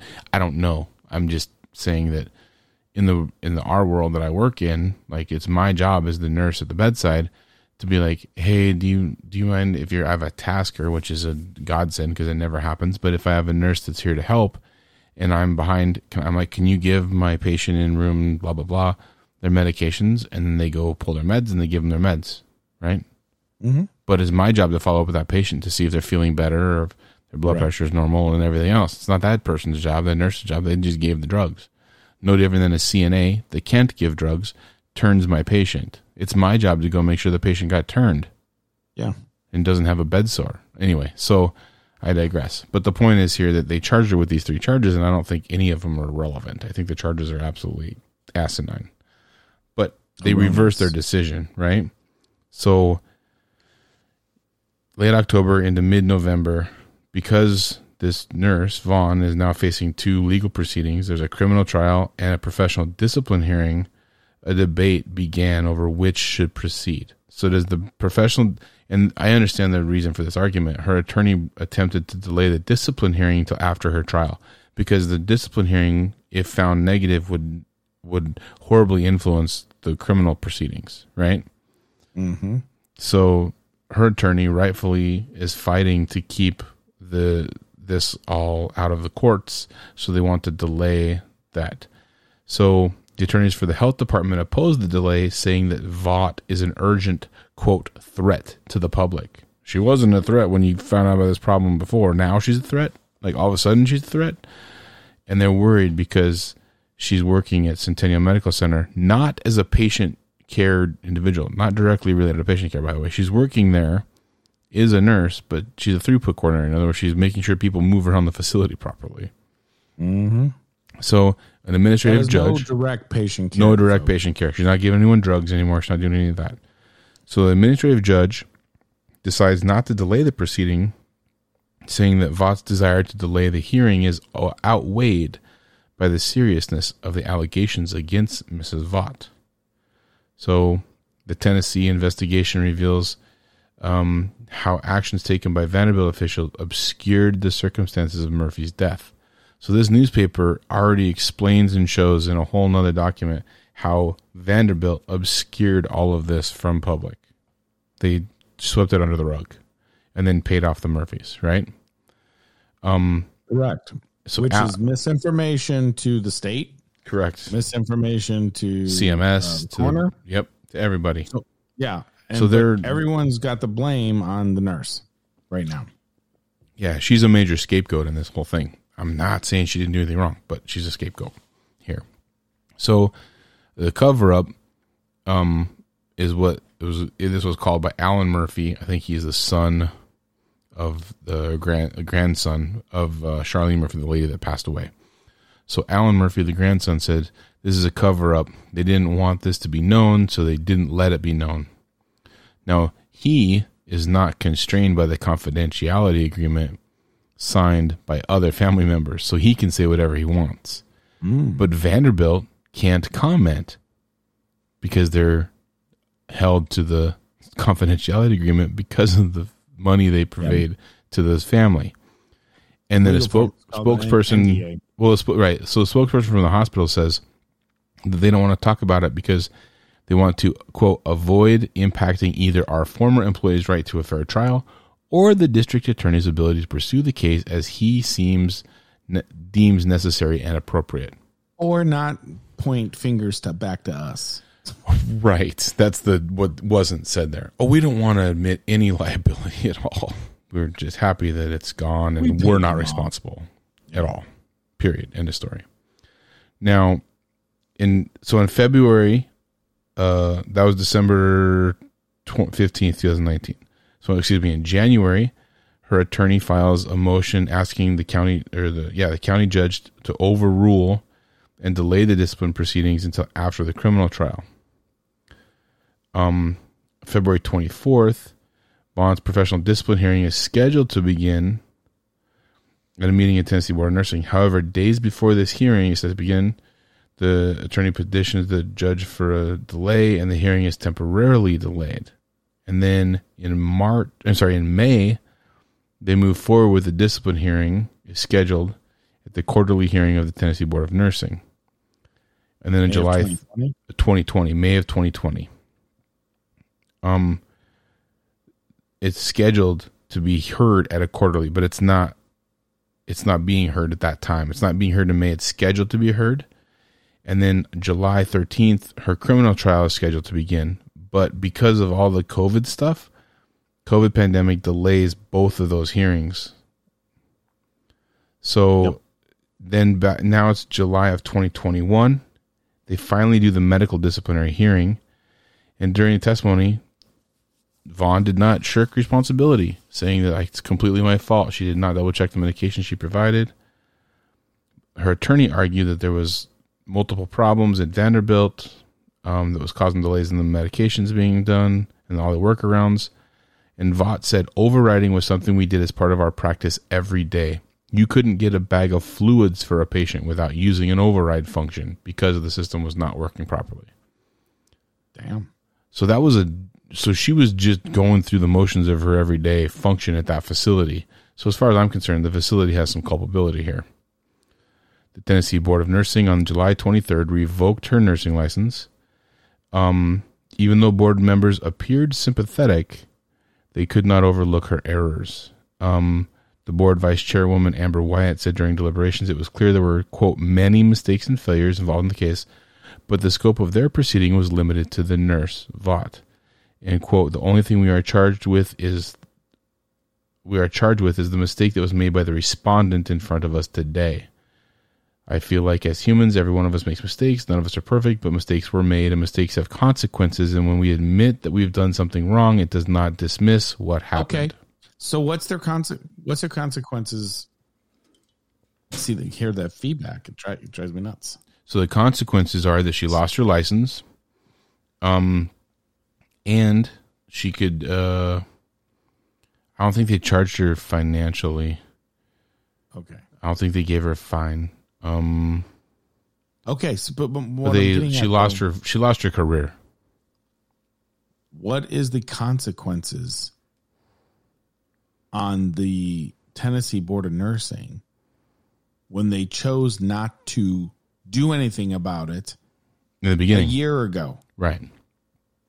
Why is there no? You know, we all make mistakes. two years, two well, years prior. Two years prior, you had an opportunity to investigate. You guys chose not to. Why was that? right. They won't explain that. They're not going to say that. So then in March of 2022, a year later, that was July of 2021, she lost her license to practice. Now her criminal trial began with, with jury selection on March 21st. And then on March 25th, after four days of testimony, she was found guilty of criminally negligent homicide and guilty of abuse of an impaired adult. She faces like eight years in prison. Brutal, dude. So that's the facts of the case that people are not talking about. That's the history and that's the background that nobody knows. Because I say nobody, people know it, but I'm saying the general public only hears that this nurse screwed up and killed somebody. So their perception is that it happened yesterday and she's being charged today. Like not literally yesterday, but figuratively yesterday. Like But it happened a thing. month ago. At no point did she ever deny this. No. That's why everyone's afraid because She's like, I've never denied this. This has always been there. But you know, there are things that I had read um, about this case, like when she, you know, she's like, "Well, yeah, I, I gave the wrong medication. Yeah, I didn't validate it. Yeah, I'm like, you could be a little smarter in what you respond to as well. You know what I mean? Like, smarter how? I mean, is she supposed to mislead you in saying that she I don't know. Sounds like the state did. sound like the you Well, know, yeah, the- no, not the state, but like Vanderbilt, uh, Vanderbilt did. misled big time. Um, This is a case all, of all I'm saying the money. Money talks, dude. Money talks. Vanderbilt had the money. Yeah, so here this woman's going to go to jail, and she didn't. She didn't kill this nurse intentionally, or they killed this patient intentionally. No, and that's why I think that the Um, and there are homicide of impaired abuse that's horrible. Well, there are Impaired cases adult. out there. Yeah, but there are cases out there that we know in the, in history of nursing that has killed people, like intentionally Mm-hmm. murdered people. Yeah, there's Um, the- they were there's caught and they should go to fucking jail. absolutely. Sorry. Yeah. Bye. This this case it, it sets a precedence that that is really not good for nursing. No, that's what I wanted to talk about. So let's go to break real quick, and we'll come back and we'll talk about that because I think, I think this will be you know a really good time to take a break, and then we'll discuss the ramifications of how it's going to affect us long term. Sound like a plan? Good. All right.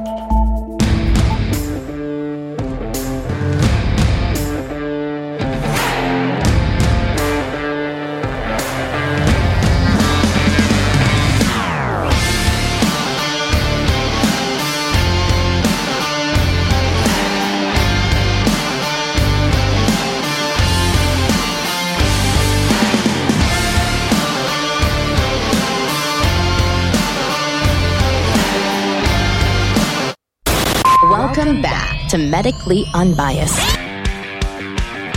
So it's now April 2022. Nurses are being locked up for making mistakes. Know, it's a thing. And we're talking about it right here on this podcast. Thank you for joining us again. Thank you for welcoming us back into your cars and your earbuds and your homes. No one listens in their homes, but I'm just saying for fun. Know, we all listen in our cars and our earbuds. So thanks to both of you for listening my loyal two listeners, mom and dad. You guys are awesome.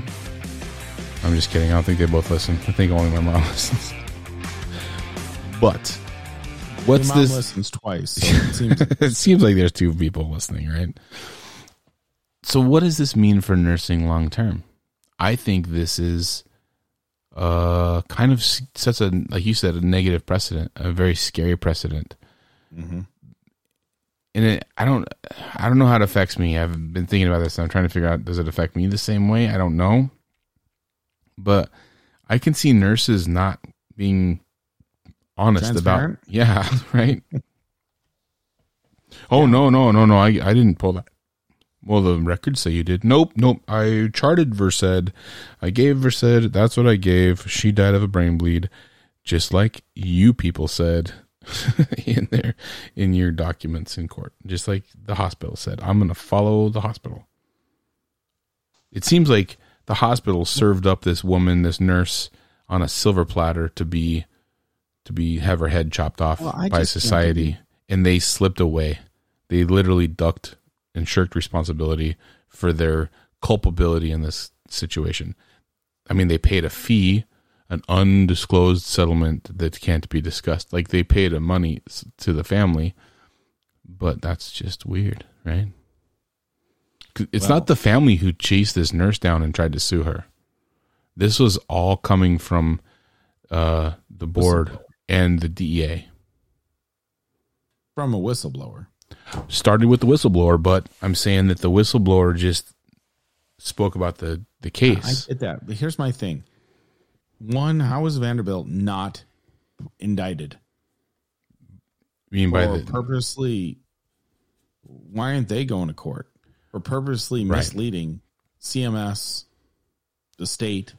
and they even admitted that they didn't do it. They admitted they failed, and they admitted an open open uh, debate with the And Tennessee Board of Health. How do you fix that, Vanderbilt? Well, we'll change our policy. yeah, we'll fix the problems that your this problem. Here's the funny thing: you change your policy, which means you knew it was wrong. You know it's wrong because you're being told that it was wrong, but you knew it was wrong to begin with because you hid it. Number Right. one. Number two, a nurse is supposed to follow your policies. Your policies is what protects the hospital from nursing mistakes, right? And patient So- and patient harm. Yeah, and patient harm. So, well, our policy states that you're supposed to be doing X, Y, and Z. You did X, Y, and A. So you did not follow our guideline. So we have to take action, and that could be, you know, for a write up or verbal or whatever. Um, because that would protect. But see, they had to change their policies, which means that their policies were wrong. Meaning, a nurse they had to change it to a, to adapt to what had happened, which means that then there was no policy for what she did, right or wrong, Right. and there was nothing to back her up on. There was nothing for the hospital support, which dry, which is crazy. And then you throw in the fact that you know, I don't know, um, she admits guilt the whole time, but why wouldn't she? There, it's always been. I can't tell you. You know, I've been to multiple um, um, NIT, which is the National Institute of Teaching for Critical Care and stuff. Mhm. Right? They're they're always talking about med errors and making sure you report your med errors, and you always report your med errors because that's the right thing to do. That is the absolute right thing to do. Listen, you make a mistake, you own up to it. Right. Okay. You don't make a mistake and then you go to fucking jail for it. But see, so even the editor in Unless you chief, can prove, hold on, unless you can prove by uh, by without doubt that she went to work that day to kill her. right, beyond a reasonable doubt, absolutely. So, but Maureen Kennedy is the editor in chief of the American Journal of Nursing, and she said in an interview in an interview that she was very dismayed by the verdict. Um, this nurse was found guilty of making a horrendous error. She admitted the error, but there were system errors involved in this as well. This is a nurse who, by all accounts, was there trying to do what she should have been doing and made an egregious error because she didn't follow the procedures. But does that deserve jail time? I don't think so. No. So even Not at all. even the editor in chief of the American Journal of Nursing doesn't believe this deserves jail time. I mean, this is How do we allow it to even get to court like this? Like how do, how does it what, let me so- ask you this. Hold on, Tyler. Let me ask yeah, you yeah, this. yeah.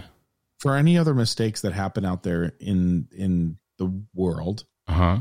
um, none of them truly do go to court for that for criminal charges.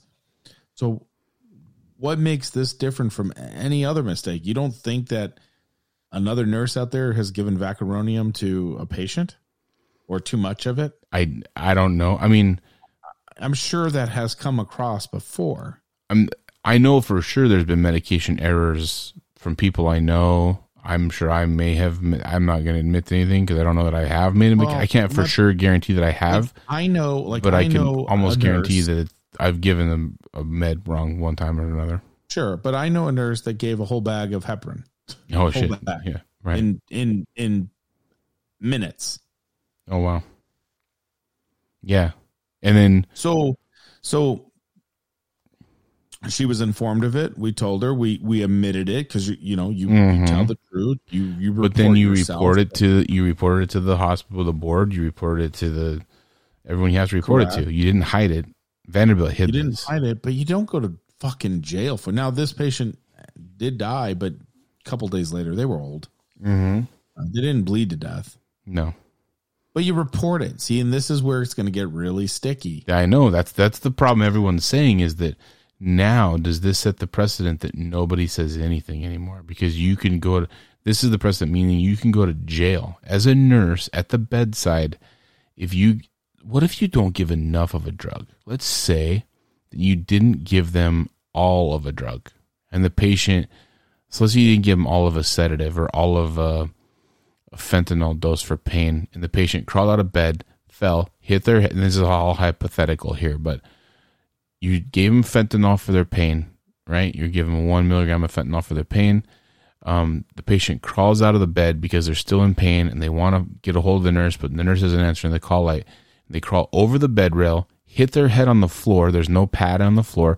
They hit their head, die of a subdural bleed in the ICU because you didn't give enough fentanyl. Are you guilty of murder? No, Well, are you? I mean, it seems like Just here you you- could be. you know, I mean, now of course, but I mean, You're- you're prior not- to that, you could have said like, "Oh my god, I didn't want to give enough drug, did as much drug. I made a nursing decision because, you know, I thought that it might slow the patient's breathing down, or their blood pressure was a little labile, and I didn't want to give it." Like, there's a whole bunch of reasons, right? You Yeah, could but I called the doctor. I let him know. Yeah, th- correct. This is the here's what aggravates me, dude. We have no doc. We have no documentation of the actual chart. We can't validate that she doesn't say something in that chart. I don't know if it came out in court. I don't know if they pulled up her charting.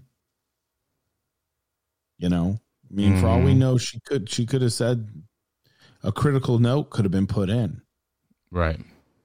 you know, medication given, patient had response, this response, you know, CPR. I mean, there's a critical note in there. You know, they called a code blue. You know that they're coming down. These are people from the hospital. They're going to come down. They're going to go to the CT. They're going to go help her. They're going to do CPR. They're going to do everything. You don't think none of that shit's documented? No, it's all documented for sure. Of course it is. But none of it comes out in court. At least it doesn't sound like it did. Well, Like we don't we don't hear what she had we hear what she says, but do what what did she document? And the reason why I'm getting that is because she does omit or she does omit oh, omit oh Uh, whatever. yeah, she she, she removes it from the record. In other words, No, she no, doesn't no, put it in the omit. record. if she omits it, if she omits it, meaning I she see. puts it in the documentation that that even a slight mistake possibly could have happened, or she identifies the medication, not saying it's a mistake, but she's identified that she gave, you know, this medication was given, yada yada yada. Doctor informed, because you can you can say that, Yeah, right. right? Medication given, not ordered, uh, informed doctor of of incorrect medication, whatever. If she had said that, that right there should get her off the fu- the hook. Right. No, I get it. I totally agree. But here's what's even weirder is that the the things she was charged with and found guilty of by the how, there was medical people on the there was nurses and doctors on the on the uh, I don't know if the doctors I said I know there was nurses at least on the jury. No. Yes. Yes. And nurses on the jury. mm-hmm. Wow. There's nurses on the jury and they all found her guilty of this. So this was a the, Are these retired nurses? I, I, I can't answer that. I don't know that for a fact. I just know that there were nurses on the jury. Why Um, would they think that that's okay? I, I, I don't know. Well, because she did make mistakes, but what they found her guilty of is really weird because, um, so the it's negligent homicide and neglect of a impaired person. Do you know that she faces three to six years on the neglect charge, but only two years on the negligent homicide charge? Wow. It's higher penalty for the neglect charge than the homicide charge. So if she faced, she wouldn't even get scheduled for sentencing until May thirteenth. So she's currently in jail right now.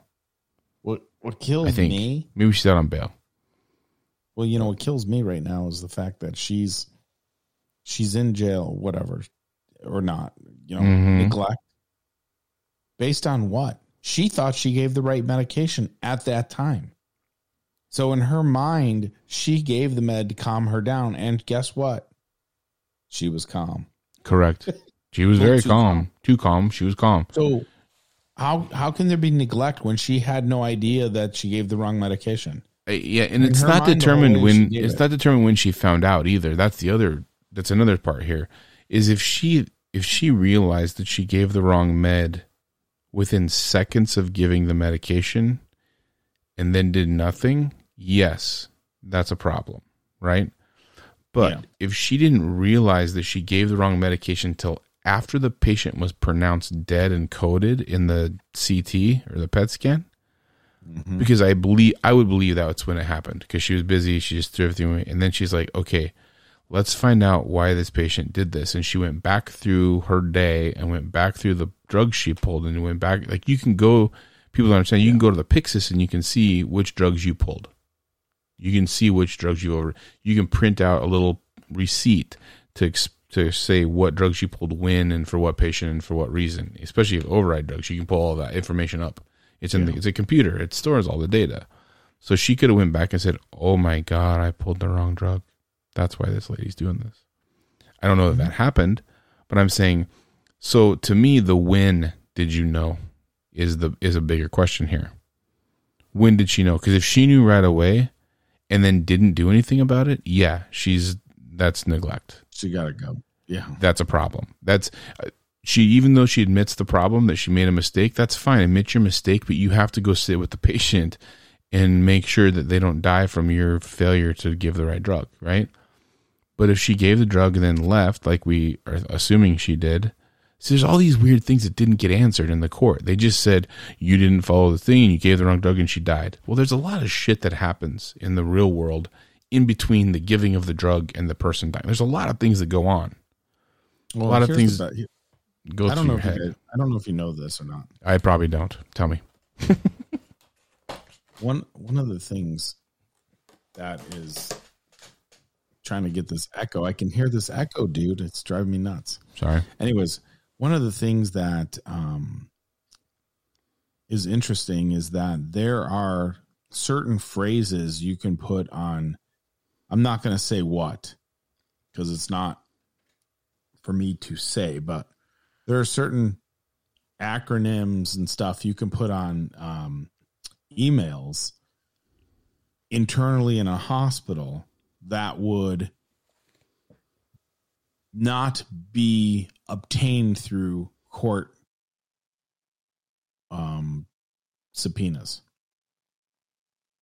What do, what do you mean? What are you talking about? So you can, so basically, the hospital can have all this conversation and say exactly what is going on.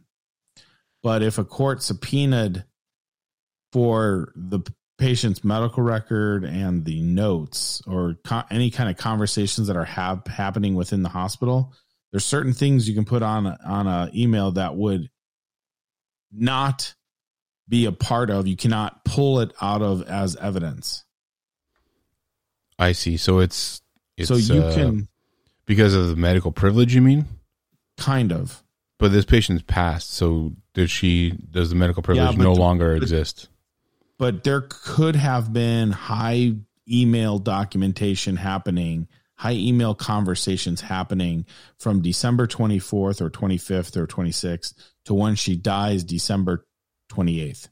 Whatever, you know, whatever the, the, those somebody obviously was made aware of the incident and there were absolutely 100% emails that are being discussed about said incident and what are we going to do about it to fix it meaning are we going to have what they would like what hospitals like to do is um, a root cause analysis Okay. that's a big one yeah. Right. so pull root cause analysis you find out what's going on it's non-punitive you're not going to get uh, disciplined as a nurse um, but we want to know how we can be better right where did where did the breakdown what was it and, and what they would have found out is exactly what we're talking about now Right. that their omnicell or Pyxis was not set up properly they need to re- uh, to fix some of their policies and all that but they didn't even do any of that that's the funny thing they didn't change any policy or nothing until months after the fact when they finally get told by cms like we're going to hold your money Right. you know it's about the money oh well we better they didn't even do anything then in the beginning so if, is if your echo if- gone? By the way, is your echo gone? yes it's gone thank You're you welcome.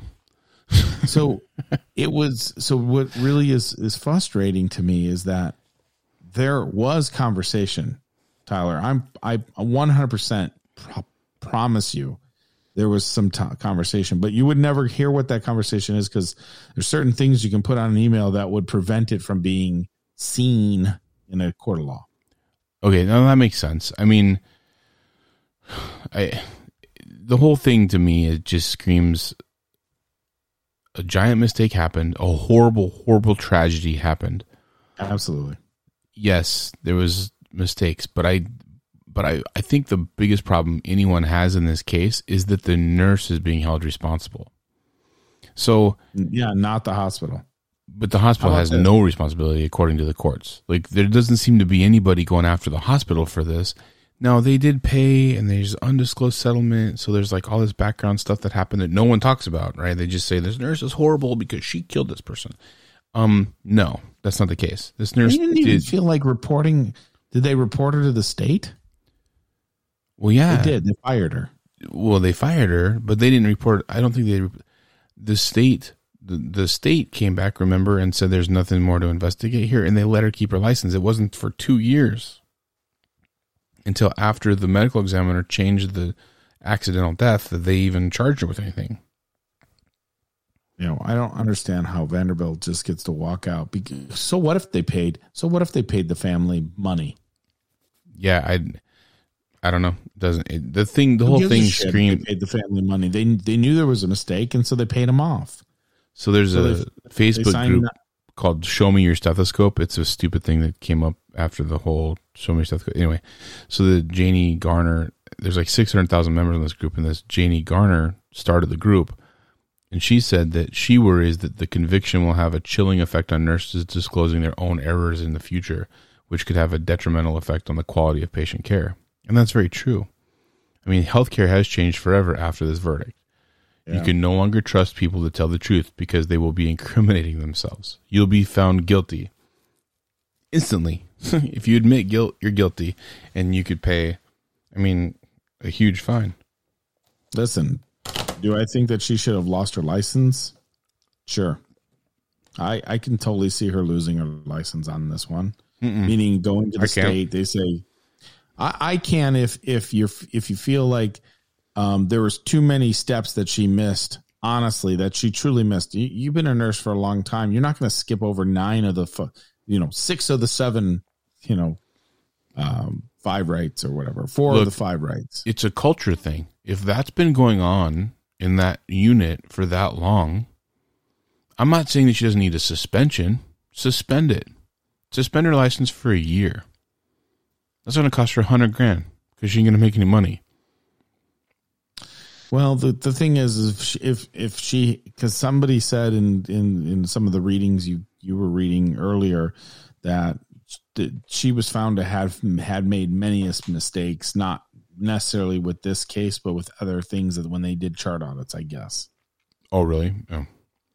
But nevertheless, let's. But the very worst case scenario of this whole scenario is that she would have lost her license. They would have. The board would have came in, reviewed what was going on, not a court of law, but the board would have put them in their own court, right? Mm-hmm. The state board would have their own court hearing, right? And then they would review and say, you made a huge horrendous mistake and for that we're going to okay we're going to suspend your license or we're going to revoke your license because we feel that you potentially could be a threat to other people but not intentionally just you're dumb See, Sorry, maybe, but I, th- but I think the there's a missed opportunity here, and maybe this is me being optimistic versus pessimistic. Yeah, but I think the board missed a great opportunity here, in the fact that instead of just like discontinuing her license forever, you know, suspending it. I would have suspended her license for a year or two or whatever. I would have given her a way back to come back and be a nurse. We let we let nurses that steal fentanyl go on a drug rehab program and come back. So this situation was a horrible accident. Okay, it wasn't a purposeful theft of drugs. No, but they they wouldn't come back to the hospital. Not that hospital, but they keep their license if they admit to it. Yes, right. That's my point. She admitted her fault. So the missed opportunity here is that the board of nursing in Tennessee could have said, "Help us fix this for other facilities. What what happened? What was wrong? What's going on? And how do we address it?" Yeah. Don't just push her away. She has information. She made a mistake. This woman isn't making a mistake and being like, ha ha, that lady's dead. No, no, no. That's not what she did. She feels every minute, every second of that person's death immensely. She could spend the next eight years in prison because of this horrible mistake. At the end of the day, it was a mistake. It was a horrible mistake. It, criminal. It wasn't. There was no criminal intent here at all. There was no intent. It was a mistake, and I can tell you for sh- almost certain I wasn't there, but I can tell you with pretty good knowledge of how things work in my world and our world that this was a high stress situation, and that's why it was done the way it was done. Yeah, she's bound to fail. it was she was set up to fail. She was covering for three units. There was a push, push, push, hurry, hurry, hurry, go, go, go, go, go, go, get this done fast, fast, fast. We need to get her out. There could have been stress from the upper management. This patient needs to leave today because we have another patient coming into the neuro ICU. I don't have any space in there, any beds. I don't have any to downgrade her. I need to get her downgraded. Please get this done. So the doctor's pushing to get the CT done so that he can get her downgraded or he or she can get her downgraded. I'm just saying So the that Yeah, no, you're that's right. that's real. That's a real anxiety driven environment that causes and no nurse, no nurse is going to stand well I would, but no other nurse would stand there and be like fuck you. I'm going to do this in my own time and very carefully and slowly. Because what's the hospital going to do?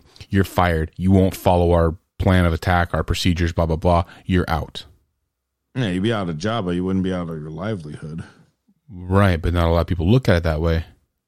I look at it that way. I've always looked at it that way. But yeah, I know. From a lot of people, though, they they don't have they don't have that stick to itiveness. They don't have, have the ability to stand up and fight for that.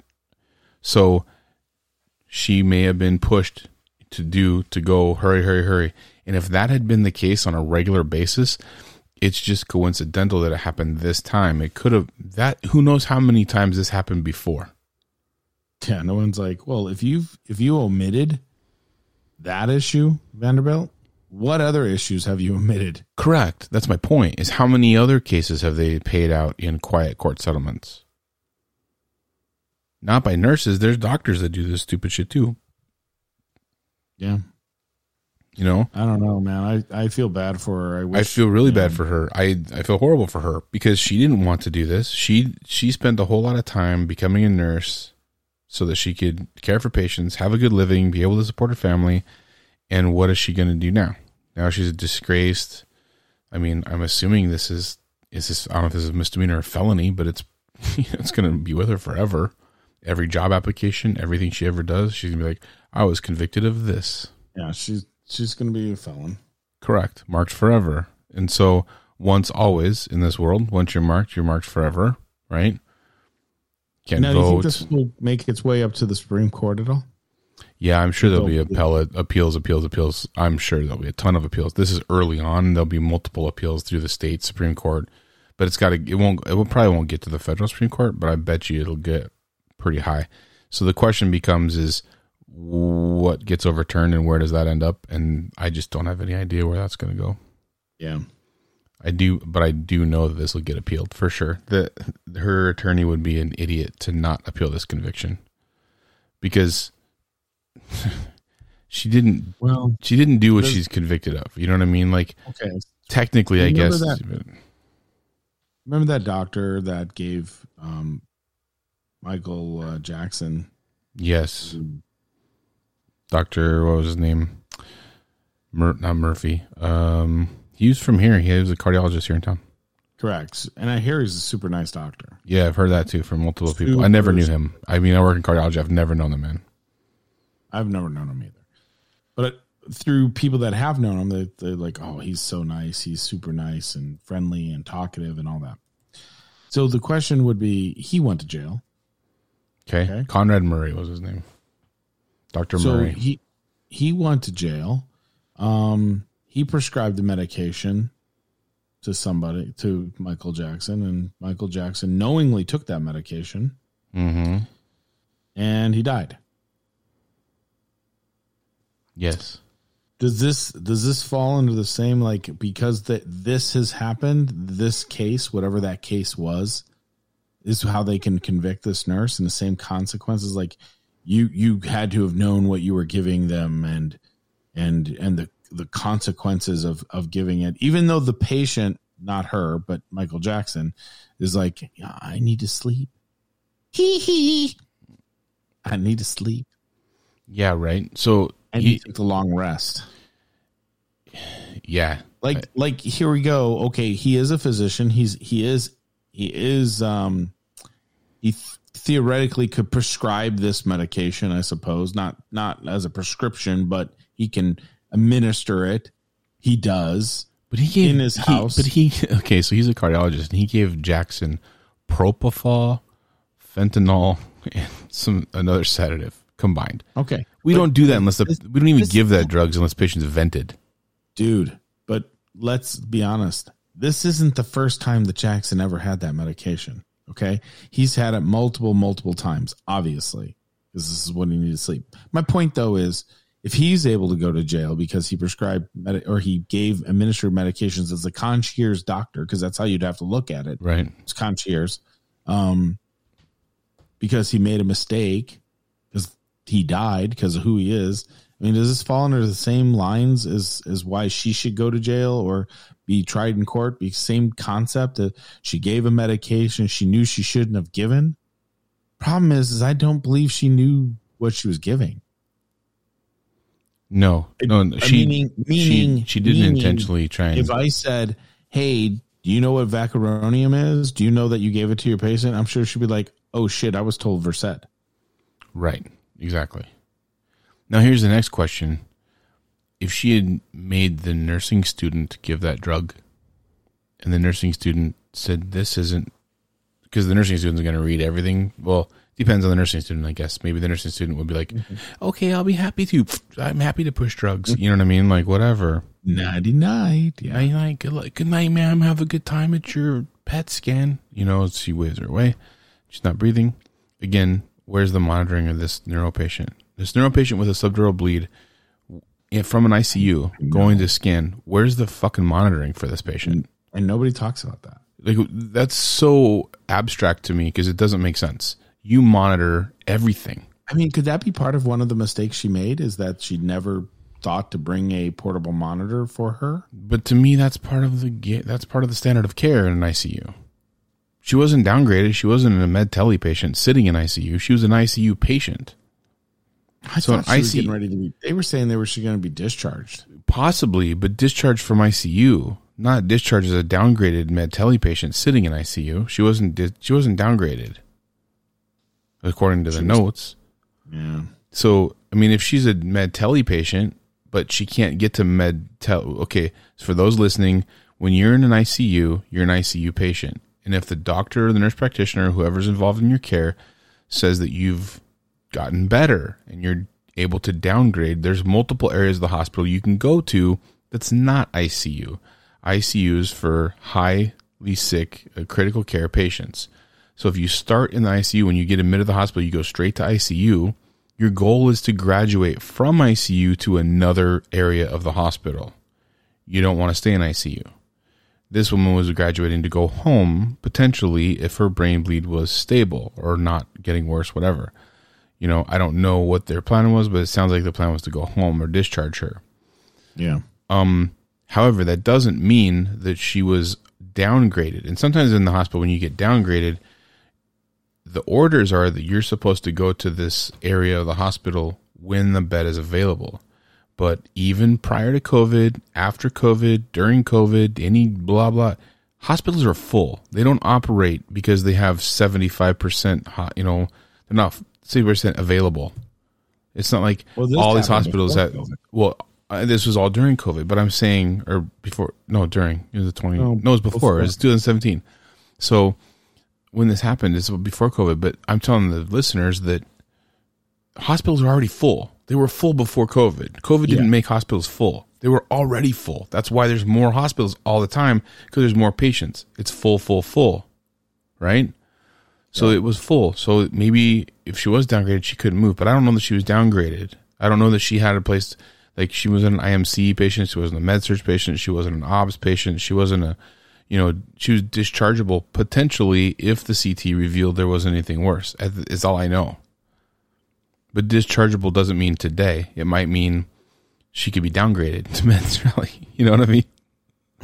and then discharged tomorrow if she could ambulate because maybe she wanted to be discharged to physical therapy because she wasn't. I don't know, right? I don't have the medical record in front of me.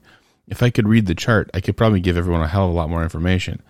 But I don't have the chart in front of me. I'm going off of complete conjecture at this point as to what the plan of attack was. I'm just saying that I don't think this nurse deserves prison time for this. I mean, and I think we, as a as a whole, I think if she had just said, "Look, I'm not gonna, I'm gonna wait till that med's available in the Pyxis um, from pharmacy," so her CT is gonna be delayed, because I can't give her the drug because pharmacy hasn't fixed this connection between pharmacy and the Pyxis. So I can't even pull the drug up. It's not even in her medical administration record available for me to give. And I can't give it to her because I can't scan it into the chart. There's nowhere to scan it. So until you fix those things, I won't give this drug. Unless the collective group of nurses in that facility does that, nothing's going to fucking change. It's going to be the same all the time. But if a group of nurses gets together, they're very powerful. So if every nurse is like, "Sorry, I'm not giving the drug unless it's in the Pyxis available for the patient," and the doctor's like, "You got to give it right now," and if it's not an emergent need, it's like, "You got to give them a toprol five milligram IV push right now because the pressure's 180 over 100." Well, as soon as you put that in the order, doc, I'll be happy to give it because you'll put in the order. The pharmacy will then, you know, verify that it's okay. It'll get put in the Pyxis. Well, there's a disconnect between this. Well, I guess we got to fix that before I give the drug, don't we? Let's fix the problem. Let's all fix the problem. Let's fix the collective problem here. Unless the nurses get together and do that, this will continue ad infinitum and mistakes will be made long term. And why is the drug not listed as the brand and the generic both? I don't know. That's a Vanderbilt issue. Well, I've been in a facility that was the same way. Like you couldn't you couldn't look up Tylenol, but you could look up acetaminophen. You know, I will uh, talk to my pharmacist and I'll let you know on that. Here's the interesting thing. I was just looking up something. Um, I typed up um, Conrad Murray. who was the whistleblower for Vanderbilt. Mm-hmm. And I get this article from January 2019 from Storm Law Firm. Yeah. It says Vanderbilt Medical Center faces whistleblower lawsuit accused of over a decade of Medicare fraud. Oh shit. So, a federal court unsealed a whistleblower lawsuit against Vanderbilt University Medical Center this week, claiming that the university perpetuated medical fraud for more than a decade.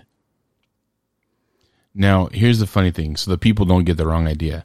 I'm not saying doctors or nurses have perpetuated this fraud. This comes from most of the time the people who run facilities are not medical providers. Most CNOs, chief nursing officers, are so far removed from having been a bedside nurse, they become administration and they've forgotten what it's like to be a bedside nurse. Most CEOs or chief executive officers are strictly business people and their job is to generate business and facilitate growth financially of the of the practice. It has nothing to do with providing medical care at all. It's a business. Mm-hmm. Even a nonprofit hospital is a business. So all of this stuff comes from the fact that a business has made an, a, a decision to cheat. And if found, they'll pay a fine, but the fine might not be as much as what they cheated and won. So that's a risk reward Yeah, win for them. benefit. Yeah, yeah, yeah. You know what I mean? I'm not Wow, saying that just- that was done here. I'm just saying that that's a potential. I think it's just interesting. It is interesting, but I bet you if you look, mm, a lot of facilities are that way. I don't. I mean, they're a big hospital and they're a big. They got a big target on their back. You know. I'm sure Mayo Clinic's had problems, and I'm sure. I- Put it this way: you dig into anybody's past, anybody, any business, anything. There's skeletons. Anyone listening to this podcast, I guarantee you, if I dug into your past, like you were running for president, and we dug into your past, there's skeletons if Dateline oh, NBC does a a show about you because your uncle's brother's nephew died, there's fucking skeletons in your closet. I guarantee you. you know, they will oh, find them. They'll dig them up. There'll be something there, and it can be spoken to and told in any certain way. So just like this nurse, she, she can be made to be the absolute most stupid person on the planet and has dismissed all of these warning signs and purposely killed this lady. Or it could be that she was so busy and pressured to do her job under constant pressure from the facility to do this, working, trying to train a new nurse, trying to be helpful, trying, trying to do her thing, but being pushed by people not wanting to do the right thing, that she ended up making a mistake. And the results are a patient died. Now, there's a lot of culpability to throw around. I'm saying it's just that you can look at this two different ways. Either she's completely an idiot and neglectful and killed this person out of spite, which I don't think is the case, Mm-hmm. or what's more likely, in my opinion, from my educated perspective and knowledge on how the system works, is that she was being run ragged by a bunch of people who needed assistance and she was doing her level best to keep everyone happy and juggling a bunch of things and made an egregious medication error that doesn't in my opinion deserve jail time Yeah. In I fact, agree. doesn't even i don't even think she should have had her license suspended i mean revoked suspension yes education yes use her for training facilities yes use her to figure out what's going on yes suspended for a couple years but give her a road back do not i wouldn't have i wouldn't have revoked her license She's got the road of hard knocks. Well, yeah. Now, if she's convicted, the problem is, is the second problem is if she was it was revoked before the conviction. So, did that? This will be part of the question. Did her revocation of her license play into the perception of the of the jurors on the case? Because mm-hmm. you know they they heard that her license got revoked, right? She's no longer a nurse. Even the state doesn't want her to be a nurse. She's so scary. That is very true. So did so is that bias the jury in any way, shape, or form? Sure, it would. Absolutely. Especially if you're a medical professional, you're a you're a nurse on the jury, and you, this board of nursing has said that this woman is a scary person. Well, fuck. Now you think she's going to kill people. You know, You can't have that. No, can't have that at all. So anyway, thought I would uh, do a podcast for everybody for the last year since we haven't done one. Now that Dude, COVID's thank over, you for having me on, bro. absolutely, brother. I'm glad you I'm glad you could join in. You know, it's always good to talk about random medical stuff, but this one just kind of hit me as we need to discuss it because it's no one's talking about the real story. I wanted the real story out there. I like doing the real story stuff. You know? Yeah, I like doing the history on it. yeah, it's kind of weird when you dig into it. You're like, oh my god, I had no idea that happened. So pretty scary stuff, though. From a nursing, at the end of the day, yeah, you might be right. You wouldn't want maybe her to lose her license or she gets suspended. Um, definitely not jail time for sure. no, Um, unless it was deemed that she intentionally tried to harm this person, which there's she's been a forthright and admitting to her mistakes from day one. right. So There was no intent. there was no intent here. We know that.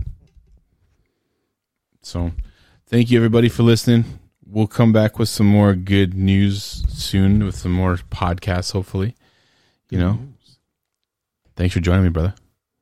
thank you for having me, man. I appreciate it. You've been listening to Medically Unbiased. Visit our website at medicallyunbiased.com. Don't forget to like, share, and subscribe on iTunes or wherever you listen to podcasts. Follow us on Twitter at medicallyunbiased. Listening to this podcast does not create a doctor patient relationship. The Medically Unbiased podcast is for general information purposes only. Thanks for listening.